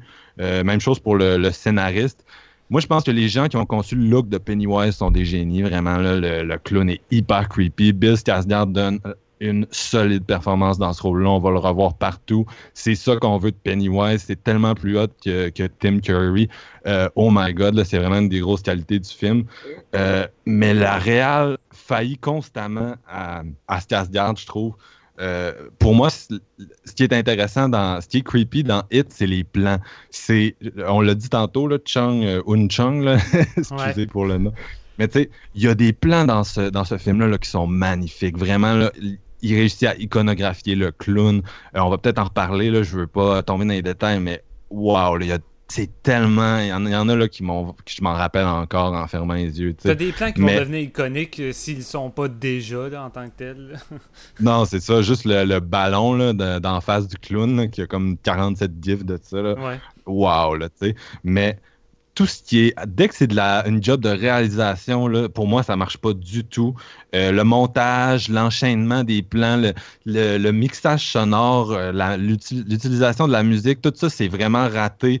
Il n'y a aucune scène qui, pour moi qui a marché euh, d'horreur, vraiment. Là. Je les ai toutes trouvées mal montées, mal fichues. Oh my Euh, god! là, je trouve c'est- que c'est- tu trash en esti. Ouais, mais c'est vraiment comme ça que je me suis senti. J'ai pas eu la chienne. J'avais vraiment, c'est, c'est, peut-être le film d'horreur le moins horrifique que j'ai vu cette année. Là. Puis je veux dire, j'ai vu Rings. Là, J'aurais vraiment mieux aimé voir un gars comme David Sandberg réaliser. Là. Annabelle, c'était creepy, c'était oppressant. Celui-là, il manquait de quoi. Et c'était la même chose pour Mama, je vous avoue. Là. Mama, ça marchait zéro sur moi, ce film-là. Je sais qu'il y a des gens qui ont adoré. Donc, ce réalisateur-là, je pense que son approche me, me plaît pas du tout. Euh, puis euh, c'est un peu ça, là. Je, je me suis laissé emporter parce que je, je, je- on dirait que je, ressens le besoin de, de comme pousser mon opinion parce que je sais que personne n'a mon opinion. Ben non, c'est euh, sûr que t'es pas tout seul. C'est comme Baby Driver, là, tu disais la même chose, puis je pense pas que tu sois seul. là. Non, c'est sûr. Tu sais, C'est juste qu'en ce moment, le film vient de sortir. euh, les gens, les, les gens vont être positifs au début, beaucoup. là. Fait que c'est un peu ça, là. Je, je- c'est Ben, un peu mes gros points. Écoute, euh, je suis pas d'accord avec toi sur plusieurs aspects. C'est pas vraiment étonnant parce que moi, je l'ai mentionné dès le départ. Le groupe de jeunes, je me suis attaché puis je trouve que c'est vraiment mieux développé euh, que dans le, le téléfilm. Euh, moi, euh, ce qui me manquait, je trouvais, dans le, le téléfilm, c'est. Tu sais, je l'ai parlé, la relation Bill puis Georgie, c'est pas mal ça le, le- le principal. Tu sais, je veux dire, toute la promo du nouveau hit a été faite avec le petit imperméable jaune. Et je trouve que le, le- côté fantomatique de, de Georgie ou tout ça revient jamais vraiment dans le téléfilm quand je l'ai revu.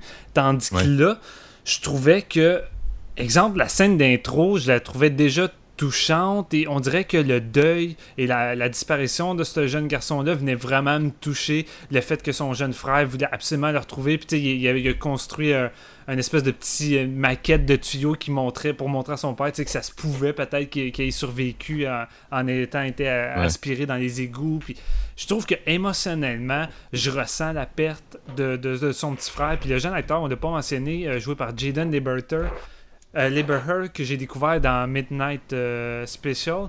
Euh, il est vraiment bon, puis je, le- trouve vraiment solide. D'un point de vue dramatique, tu sais, c'est pas mal lui qui va avoir pas mal les, les meilleures scènes dramatiques, notamment durant la finale. Moi, la finale, je l'ai vraiment aimé. Je trouve que elle, elle a réussi à me faire verser une larme. Littéralement, là, j'ai versé une larme dans le cinéma. Je trouvais que c'était vraiment efficace sur ce point-là.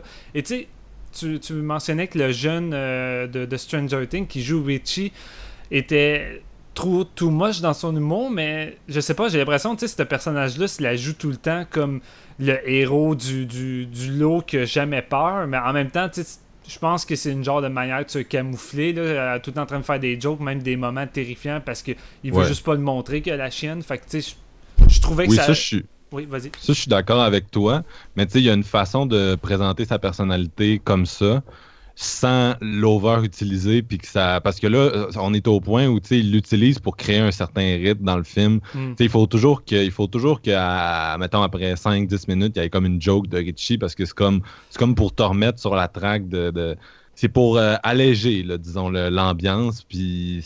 Parce que, tu sais, oui, c'est vrai que Richie est comme ça, il est comme ça aussi dans le, dans le téléfilm, tu sais, puis il est comme ça aussi dans le livre. Mais de la façon dont, dont le film était rythmé, je trouvais que ça, ça posait problème. là. Mais c'est pas tant sa personnalité qui est, qui, est un, qui est un problème en soi. Puis pour ce que tu disais de la relation entre euh, le Ben et Georgie, je, je te dirais que c'est peut-être la, la, rela- la seule Euh, relation Bill, que je trouve. Ah, ouais, Bill, excusez. Moi, puis les noms dans ce film-là. Mais euh, Bill et Georgie, euh, c'est peut-être la seule relation que je trouve qui a vraiment été améliorée là, par rapport au, euh, téléfilm. Parce que pour le reste, il y a des, acteurs du téléfilm puis des interactions du téléfilm que j'ai trouvé. Je me suis senti plus impliqué avec ces personnages-là qu'avec les nouveaux. C'est parce que qu'est-ce qui m'a vraiment plu, c'est que le fait d'avoir situé ça dans les années 80, par moment, quand on sortait du côté horrifique, je me pensais dans un film de John Hughes, mais un peu plus, peu plus dramatique. C'est un petit peu euh, moins léger qu'un John Hughes. là. Puis je reviens tout le temps à l'histoire de, Beverly et son père, mais ça m'a quand même secouait en tant que tel. Puis euh, je, je pensais pas que c'était comme ça. J'ai j'ai pas lu le livre, là, voir si c'était aussi élevé. Là. Euh, Non, ça l'a un peu moins dans le livre. Ok. Ils ont, ils ont quand même mis euh, beaucoup d'accent là-dessus. Puis pareil pour euh, la manière qu'incruste Mike, comme quoi qu'il il faut qu'il commence à, à abattre des animaux dans une ferme. Puis c'est ça son destin. Puis c'est soit t'es, celle qui se fait abattre ou celui qui abat. Tu sais, la manière que c'est incrusté, je trouvais ça vraiment inté- intéressant. Puis lourd. Mais ça, c'est un, un de mes points négatifs. Je trouve ça dommage que ce personnage-là, ce- celui de Mike, soit plus ou moins utilisé dans le film. Je suis d'accord avec Ouais. vous. J'ai trouvé ça triste. Stanley il est quand même présent sans être présent. Euh, ça aussi, j'ai trouvé ça un petit peu dommage. Euh, mais ça m'a pas forcément dérangé parce qu'un coup qu'ils sont tous ensemble, je trouvais pareil que la formule puis la chimie fonctionnait. C'est sûr que les, les- les- les grosses vedettes du lot, c'est Ben, Bill puis euh, Beverly. là. Surtout euh, Richie aussi, mais surtout Ben. J'aime beaucoup comment Ben est traité dans ce film-là.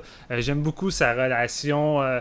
Euh, avec les autres, puis euh, comment il est, co- comment il va être euh, traité avec euh, le, le- petit bully. là. On l'a pas mentionné, là, mais quand j'ai revu le téléfilm, je, trouvais l'autre pas vraiment menaçant avec son petit couteau, puis la manière qu'il écœure les autres. Je sais pas si c'est parce que si, tu es dans les années 50, ça pouvait paraître plus élevé, mais dans celui-là, là, il est vraiment hardcore, là. Il hésite pas à, coter sur le ventre Ben, puis à vraiment être hard, puis vraiment, quand lui il est là à l'écran, j'avais peur pour les autres, tu sais. Fait que là, je trouvais que c'était vraiment une menace. Tandis que dans les autres, j'étais comme. C'est juste le petit bully euh, un peu, euh, un peu euh, poche qui, qui tente de faire peur au groupe, mais finalement, il devient le petit loser lui-même. Tandis que là, je trouvais que c'était vraiment une menace dans le film aussi, aussi pire que, que Pennywise. là. Je trouve que c'est un peu, un peu too much. Puis en plus, on peut en parler de ça, mais le, le- ce qui lui arrive, c'est à la fin, c'est comme vraiment pas comme dans le, dans le livre. là. Et ça, je sais Euh, pas. Puis comme dans le téléfilm. Ben, tu sais, le, le livre, essentiellement, là, son, son destin à lui, c'est au petit bouli, c'est plus comme le téléfilm. Là. Ah, ok, ok. Ben, c'est peut-être ça qui va arrive, arriver aussi, hein, on s'entend. Moi, je suis pas mal certain que ça va être intégré dans le deuxième. là. Non, c'est sûr, mais tu sais, même la finale, euh, il est très impliqué normalement dans la finale, là, il l'est pas du tout. Puis, tu sais, ça vire très trash. À un moment donné, c'est c'est un peu too much. On dirait que le, le, le film a comme de la misère à justifier. C'est comme est-ce que Pennywise influence les, les agissements de, tout le monde? Est-ce que, le, le petit bully, il fait comme des affaires vraiment extrêmes, puis il, vit aucune conséquence. Euh, le père de Beverly aussi, moi, je trouvais que c'était comme trop appuyé, comme euh, l'espèce de, storyline d'inceste, je trouvais que c'était comme c'était un peu caricatural dans son cas. Mais c'était c'était un peu euh, un peu mal c'était mal géré tout ça un peu là. Je vous écoutais parler puis vraiment il y a des trucs qui sont qui font pas nécessairement de sens de la façon qu'ils sont traités. Puis justement ça c'en est une le père le père de Beverly là, autant que dans, dans le dans le téléfilm, je trouvais que ça passait bien. Là, j'y croyais pas vraiment. Puis tu sais Steven, tu parlais là, de, du bully badass un peu. Mais tu sais le, le- petit Ben, il reste de marbre, puis il, se fait il est en train de se faire coter le ventre avec un couteau, puis il n'y a aucune réaction, on donne un coup de pied, puis ok, on, on se sauve. Je suis comme, ouais, je sais pas trop. On dirait que c'est. Il y, a il y a certaines de ces scènes-là qui faisaient en sorte que tu arrivais plus ou moins à, y croire, puis moi, je, je décrochais, je raccrochais, je décrochais, je raccrochais. C'était un petit peu c'était un petit peu bizarre comme feeling. Mais je veux dire, à part le coup de pied, qu'est-ce que tu voulais Ben sais, je veux dire, quand tu vois des enfants se faire euh, euh, écœurer par d'autres, puis pogner dans un coin, puis il y en a deux qui tiennent, tu peux pas, euh, tu peux pas commencer à faire du kung fu à leur péter à la gueule, là. je veux dire, euh, souvent tu restes de marbre, puis tu, fais pas grand-chose, puis tu te laisses frapper, c'est souvent ça qui arrive, malheureusement. Ah, je sais pas. Moi, je, que je croyais pas à sa, réaction rendue là. là. Mais ça, ça- c'était comme. euh, on dirait que ça alternait entre genre du bon puis du moins bon un peu tout le long du film. C'est un peu ça qui m'a perdu, mais reste qu'au final, je suis quand même très positif avec l'œuvre. Mais il y, a un truc qui, qui me déplaisait parce que moi, les scènes avec Pennywise, je les ai quand même vraiment aimées, contrairement à toi, Marc-Antoine. Mais ce que ce que j'aimais plus ou moins, c'est le traitement du clown, euh, l'espèce de euh, rapide, l'espèce de, de mouvement super rapide. Il est tout le temps montré de la même façon, si on veut. Ouais. Je pense pas que c'est à son avantage parce que, comme tu le disais si bien, le look est incroyable. là. Je veux dire, il est creepy, ce clown-là, puis j'aurais pris, euh, j'aurais pris euh, trois heures de ce clown-là solide. là. Mais c'est de la façon qui, est comme traité à l'écran, qui Ouais. ça a l'air un petit peu maladroit. là. Je dirais que j'aurais laissé plus euh, de place au dialogue. Je pense que le moment où que Pennywise est le plus effrayant dans le film, c'est lorsqu'il parle. Puis je pense que la première séquence dans le canal avec Georgie est le meilleur exemple. Toute leur conversation euh, entre ces deux-là, j'étais comme j'étais envoûté par le jeu de Bill. J'étais halluciné. À un moment donné, il fait son petit coup du, popcorn avec les maïs qui éclatent, puis je trouvais ça creepy, puis vraiment malaisant, puis j'étais comme, wow, man, l'acteur, il l'a à fond le personnage, puis je pense j'aurais pris plus de dialogue que juste Pennywise qui pop euh, un peu partout, Euh, malgré que je trouve qu'il y a quand même des bons setups de, de peur là-dedans, puis le- une des, des meilleures séquences, je trouve, c'est ça, dans le sous-sol avec euh, Bill, puis euh, Pennywise qui tient Georgie un peu comme une ballon, puis il est caché sous l'eau. Je trouve que c'est une des séquences les plus efficaces, à- efficaces avec le petit effet, tu disais, euh, GF, de, de, de, va-vite. là. Je trouvais que ça faisait très maman, là. Tu sais, genre de voir la menace de loin, puis tout d'un coup, elle fonce vers toi. Là. Je pense que ça, Ouais. c'est pas mal Ça la touche du réalisateur. Pour moi, ça marche pas, cette touch-là. là. Autant dans Mama que dans celle-là. je- C'était vraiment pas le, le bon choix de mise en scène. J'ai souvent regretté dans, dans celui-là. Puis, euh, c'est du New Line. On l'a dit tantôt, c'est les gens qui ont fait Conjuring, tout. Puis, il y, a- il y a des set pistes qui font beaucoup penser à, à Conjuring, à Annabelle. Ouais. Entre autres, euh, celui avec Stan là, dans le bureau de son père, je pense que c'est ce qui rappelle le plus euh, ces films-là. Puis Ouais. de la façon dont c'est mis en scène, tu regardes ça, puis on dirait que tu te dis. J'ai lu, euh, lu une critique aujourd'hui qui parlait de ça, puis j'étais vraiment d'accord avec lui. C'est comme, tu regardes ça, puis tu te dis, oh my god, un autre réalisateur aurait vraiment pas filmé ça de même, ça aurait été tellement meilleur. Ben, je pense que le plus gros problème, c'est le fait euh, de, de trop vouloir en mettre. Fait que, comme je disais, euh, aux 10 minutes, si c'est pas 8 minutes, t'as tout le temps quelque chose. Au point que j'imagine, à un moment donné, tu manques peut-être d'idées. Puis au lieu de faire des build-up un peu comme dans Annabelle, puis on disait que c'était la force d'Annabelle, c'est le, le fait de créer un build-up au lieu de juste te foutre un jump scare. Mais c'est un peu ça qui arrive avec. euh, avec euh, ce hit-là. Puis je pense que justement, tu sais, la meilleure scène du film, c'est la plus longue parce qu'il y a un build-up. Et moi, c'est celle de la chambre de bain. Je vais pas y aller en, détail avec le lavabo pour euh, laisser la surprise à ceux qui n'ont pas vu le film. Mais moi, cette scène-là, je la trouve vraiment écœurante parce que, tu sais, il prend le temps de, faire un build-up, tu sais, avec le tape à mesurer puis tout ça. Puis je trouvais ça vraiment écœurant. Puis je veux dire, le, le, le- sais, le genre de, de punch qu'il te donne avant de la scène, là, je trouve qu'il t'en donne. Là, puis ça, j'étais satisfait à la fin. puis J'étais comme, ah, c'est que c'est bon. Moi, ce qui m'a Ouais, fait triper, c'est quand ils vont. Excusez-moi. C'est quand ils vont dans la, la maison. Il y a comme un long segment à la fin là, dans la maison avec les trois portes, puis euh, ils sont séparés. Richie se retrouve dans une pièce avec plein de poupées. Là. Ça, c'était. Ah, vraiment le- aussi. Ouais, c'est ça. Ça, c'était le bout où j'étais vraiment dedans. Là. Ça, c'est vraiment le, le- cette piste qui m'a resté en tête. C'est peut-être le seul. Puis même là, il y avait, il y avait tout le temps des portes qui claquaient. Puis j'étais, oh my god, le syndrome Annabelle 2 de Gary Doberman. Arrête avec tes portes, là. Ouais, c'était solide, c'était efficace rendu là aussi. tu sais. Puis moi, je suis d'accord, Steven. Je pense moi, euh, c'est ma scène préférée aussi, celle de la salle de bain. Puis euh, j'ai j'ai un petit coup de cœur aussi. J'ai vraiment trippé dans celle de euh, la scène du garage. là. On décrira Ouais, pas en détail, mais ça, euh, honnêtement, je pense c'est celle qui m'a foutu le plus la trouille. Fait qu'en frais de peur, j'irais avec celle-là. mais en frais de tension, c'est euh, la scène de, de la salle de bain. Ça, que ça revient un peu à ce que je disais. Le film, il, il- il mise souvent plus sur la peur directe que sur la, la tension. Puis c'est là qu'on qu'on voit que les quand ça fonctionne le plus, mettons la scène de la salle de bain ou la scène d'intro, comme tu disais, Steven, c'est le build-up qui fait tout. Tandis que dans la plupart des autres sets euh, horrifiques du film, il n'y a pas nécessairement de tension, c'est juste de la creepy imagery pour te faire peur directement. Puis oui, de là- je dis- moi je vais le dire tout de suite, globalement, le film m'a pas vraiment effrayé. Puis encore là, je le dis, c'est peut-être juste à cause de mes peurs qui ont évolué. Puis tu sais, les clowns creepy, c'est plus vraiment ce qui me fait peur maintenant. Mais j'ai j'ai tout trouvé les scènes divertissantes. Malgré que, même s'il y en a qui m'ont pas fait peur, j'aimais le visuel des scènes, j'aimais parfois les idées. Puis j'ai trouvé tout globalement vraiment divertissantes. Puis j'avais du plaisir à les voir.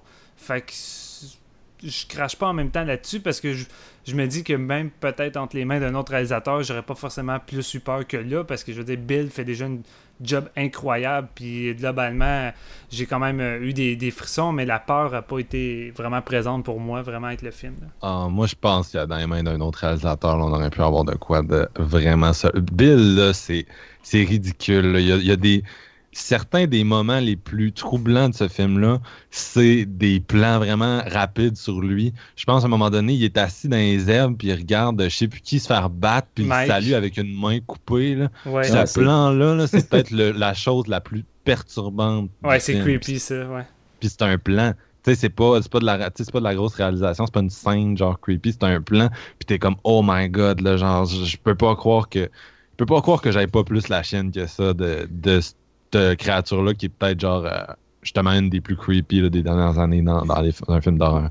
Ben oui, sa performance, juste, on, on revient à la scène d'intro, quand il est dans les sewers, là, il se bave dessus, puis il parle, puis juste le ton de sa voix.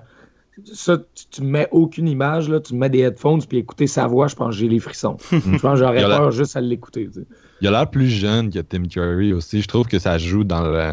Tu sais, ça a quasiment l'air d'un enfant lui-même. Je trouve que c'est un gars qui a quand même un visage juvénile. Ouais. C'est vrai, hein? Ah, il est très fort. Je l'ai- je l'ai pas mentionné, mais moi, une de mes plus grosses craintes, euh, vu que le film se déroulait dans, dans les années 80, c'est que justement que ça a mis sur la, la nostalgie, puis qu'on nous balance des références, des hommages. Puis c'est une des raisons pour laquelle que moi, je suis vraiment pas un gros fan de, de Stranger Things.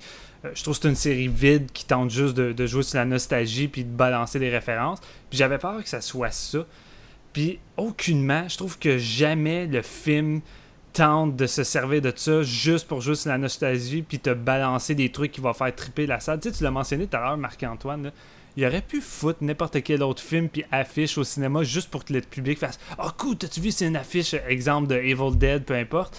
Mais là, ils ont foutu à Nightmare on Elm Street 5. Tu sais, ils ont pris un film qui est sorti cette époque-là, cette année-là, puis ils ont pris un des sans doute les moins aimés. Il n'y a pas grand monde qui aime celui ce volet-là. Puis ils l'ont juste foutu là parce que pourquoi juste de saisir l'occasion de mettre une affiche d'un film que tout le monde va triper? Puis tu sais, je trouve que le film est justement, tu sais, la musique, il aurait pu s'amuser à, à foutre un paquet de musique euh, hyper connue à la Suicide Squad juste pour miser sur la nostalgie. Puis jamais, encore là, je trouvais que la plupart des musiques, c'était pas forcément des hits que je connaissais par cœur ou que j'attendais plus que d'autres. Puis je trouvais qu'il y avait un bel équilibre là-dedans. Puis vraiment, ils ont pas joué la carte de la nostalgie pour moi. là. Ah, ça, t'as raison. Euh, par contre, le- la référence à Nightmare on Elm Street, moi, je le vois vraiment comme une espèce de revendication, là, parce que ça m'a beaucoup fait penser à Nightmare on Elm Street, ce film-là. Tu sais, Pennywise, c'est un genre de Freddy, là, Ouais, ouais. qui apparaît, il apparaît chez les gens, puis il suscite des visions euh, très personnelles à chacun qui, euh, afin de les tuer. Tu sais, la différence, c'est que c'est pas dans des rêves, mais en plus, il se bat de la même façon que, il se fait battre de la même façon que Freddy dans, le premier Nightmare. Si je me trompe pas, le livre existe depuis avant le premier film de Wes Garvin? Non, il existe depuis 1986, puis Nightmare on Elm Street, c'est 1984. Ok, Oui, puis- l'in- l'influence que King a eue. ok, ok. Mais c'est intéressant ce que, ce que tu disais, Steven, par rapport au fait que il, il balance pas des, euh, des, des- des hommages aux années 80 puis tout ça, puis tous ces clins d'œil-là. Mais je trouve quand même, comme Marc-Antoine le dit un peu avant, on dirait qu'il souffre du syndrome euh, Stranger Things quand même. Parce que j'avais cette vibe-là en écoutant Hit. J'avais l'impression de- d'écouter la deuxième saison de Stranger Things, si on veut.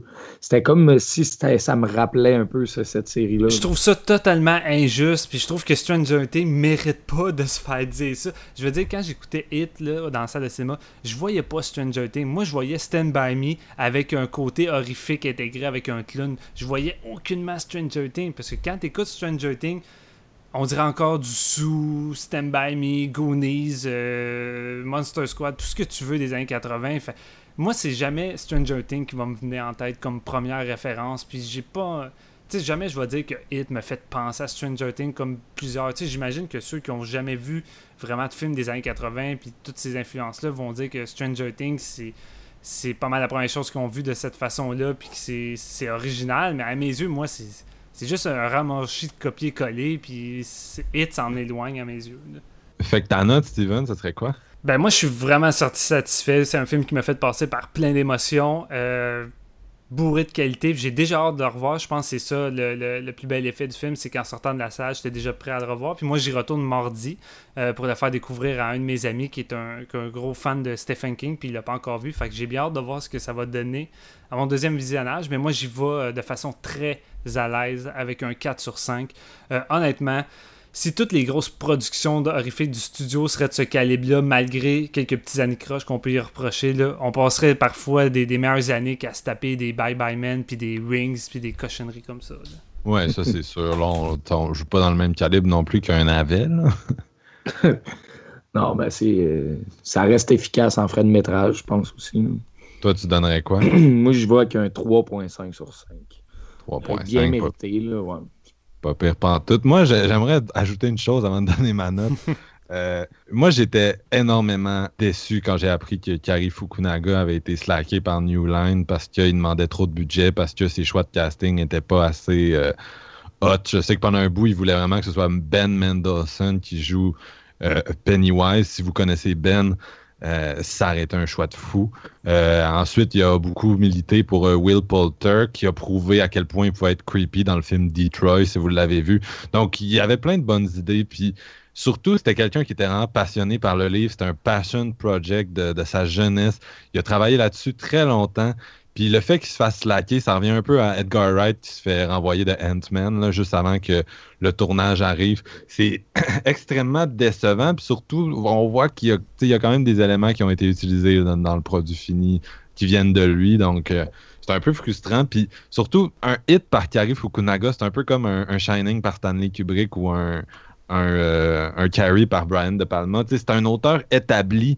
Peut-être que le film sera pas à ton goût, mais c'est un gars ultra talentueux, un virtuose, puis c'est quelqu'un que je voulais voir sa version, absolument. Pour moi, sa version, ça aurait été le, le film d'horreur de l'année. Puis là, c'est, on dirait que c'est, un autre gars qui a repris le, tu sais, c'est Gary Doberman puis euh, Muschietti qui font un peu, probablement qu'ils ont fait un film qui, qui est plus grand public, fait qu'il va réussir à avoir fait plus d'argent au studio New Line. Fait que ça, c'est très bon pour eux, euh, puis ils doivent en être très satisfaits.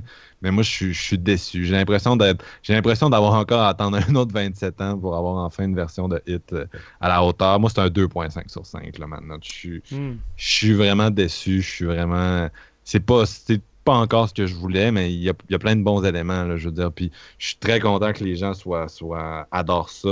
Euh, je suis très content de ce que ça signifie pour le cinéma d'horreur, qui est, qui est mon genre préféré. Puis euh, je tripe juste pas sur le réalisateur de Mama. J'aurais voulu que ce soit quelqu'un d'autre qui fasse ça. Ça l'ouvre quand même la porte, euh, ça, ça l'ouvre la curiosité pour le, le prochain, euh, le prochain volet, parce que là, avec la partie avec les adultes, puis tout, c'est quand même intéressant aussi. Puis là, le fait qu'il ait séparé les deux, ben, tu mets vraiment l'emphase sur, de- sur chaque partie. Je pense que le prochain film peut, euh, peut être très solide aussi. Ouais, mais là, le, le, le gros, la grosse chose à faire, c'est de pogner un casting qu'on va autant adorer que les jeunes. En tout cas, pour ma part, je sais que Marc-Antoine n'a pas aimé, mais euh, j'ai vraiment adoré chaque personnage. Puis, tu sais, en tant que tel, j'aurais quasiment envie que ce soit eux qui reviennent pour la deuxième partie, mais là, il va falloir se taper des, des nouveaux acteurs. Fait que... On, on geek ça un peu? Qui vous aimeriez voir pour, euh, dans, dans les rôles? Aïe, aïe. De même, vite, là, je sais pas trop. Faudrait que j'y pense. Pour Beverly, il y a beaucoup de monde qui parle de Amy Adams. Moi, je verrais bien Felicity Jones là-dedans, ça serait hot. Mm. Ouais, Amy. Adams, je serais down quand même aussi. Puis Ben, euh, Chris Pratt. c'est genre le best choix pour Ben. Mais le, le clown, on peut mettre Marky Mark.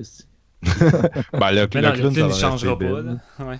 Non, ben pas le clown, mais je veux dire le clown, Ah, le, gars qui est funny, ouais, c'est ça. Oh, Marc, il marque. T'es-tu malade, toi? Moi, je le donnerais à... Non, faut qu'il le donne à genre un Seth Rogen. Aïe, si je paierais pour voir Seth Rogen dans Hit 2, man. Non, mais je suis, moi, je suis quand même curieux de voir, est-ce qu'on va réinterpréter le premier à la, à la lumière du 2, parce que c'est quand même un diptyque, là, ça fonctionne. euh, C'est une entité, euh, c'est pas, pas une, c'est une suite, le film, mais ça reste que c'est le même livre qui est tout connecté ensemble. Mm. Donc, est-ce que le 2 va me faire mieux apprécier le premier? Euh, ce sera à voir, là, mais je pense pas revoir le premier d'ici 2010. Ben, l'avantage que j'ai maintenant, c'est que moi, vu que j'ai beaucoup aimé euh, cette première, ce premier chapitre de Hit, si jamais le deuxième, je l'aime autant pas que la version originale du TV Tu vas Movie, faire comme s'il n'existe pas. c'est ça. Je vais faire comme s'il n'existe pas, puis je vais juste me retaper celui-là, puis c'est tout, là. Ouais, Ouais. c'est sûr que c'est l'avantage de complètement déconnecter les deux films. En stand-alone, il se tient quand même très bien le premier, le premier chapitre. Là. Vraiment. moi, je voulais, moi, je voulais du Stand By Me horrifique, puis c'est ce que j'ai eu, là. Puis je trouvais que c'était du bon, euh, du bonbon à mes yeux. Cool. Ben, ça met fin à notre épisode sur Hit. J'espère que vous avez aimé ça. Nous autres, on était hypés à bloc depuis un bon bout de temps pour enregistrer ça puis pour vous le partager. Euh, donc, euh, merci beaucoup, comme d'habitude, de, de prendre le temps de nous écouter. Euh, si vous voulez nous partager quelles adaptations de Stephen King vous aimeriez voir euh, être faites euh, dans le futur, puis ce que vous avez pensé des, des deux films, vous pouvez le faire sur les différents réseaux sociaux. On est présent sur Facebook, Twitter. Vous pouvez aussi euh, commenter sur notre, euh, sur notre site. Puis merci beaucoup les gars d'être euh, venus avec euh, moi là, pour discuter de, de ce film-là. C'était bien le fun. Ben Toujours oui. un plaisir. Voyons donc, je pense que de toute façon, on était tous euh, très excités d'aller voir Hit au cinéma. Fait que. Oh oui, puis on n'était pas tout seul. Est-ce Donc- que tu veux un ballon, Marc-Antoine? Vas-y. Wow, il est bien beau. Bref, euh, on, se laisse en... on se laisse en musique, puis c'est- c'est Steven qui va introduire la chanson de fin. Ben oui, autant Marc-Antoine a relié une première chanson avec le nom Pennywise, moi, autant je vais rester dans la thématique clown tueur et on y va avec la chanson thème de Killer Clown from Outer Space. Euh, je me rappelle plus c'est qui qui chante ça, mais c'est une tune euh, très catchy qui reste en tête. Puis je pense que euh, ça peut faire une belle soirée. Tu commences avec Killer Clown pour y aller léger, puis après tu continues avec De la bombe. Nice. Donc, à la prochaine pour un épisode qui probablement va encore porter sur de l'horreur parce que c'est l'automne, puis on tripe.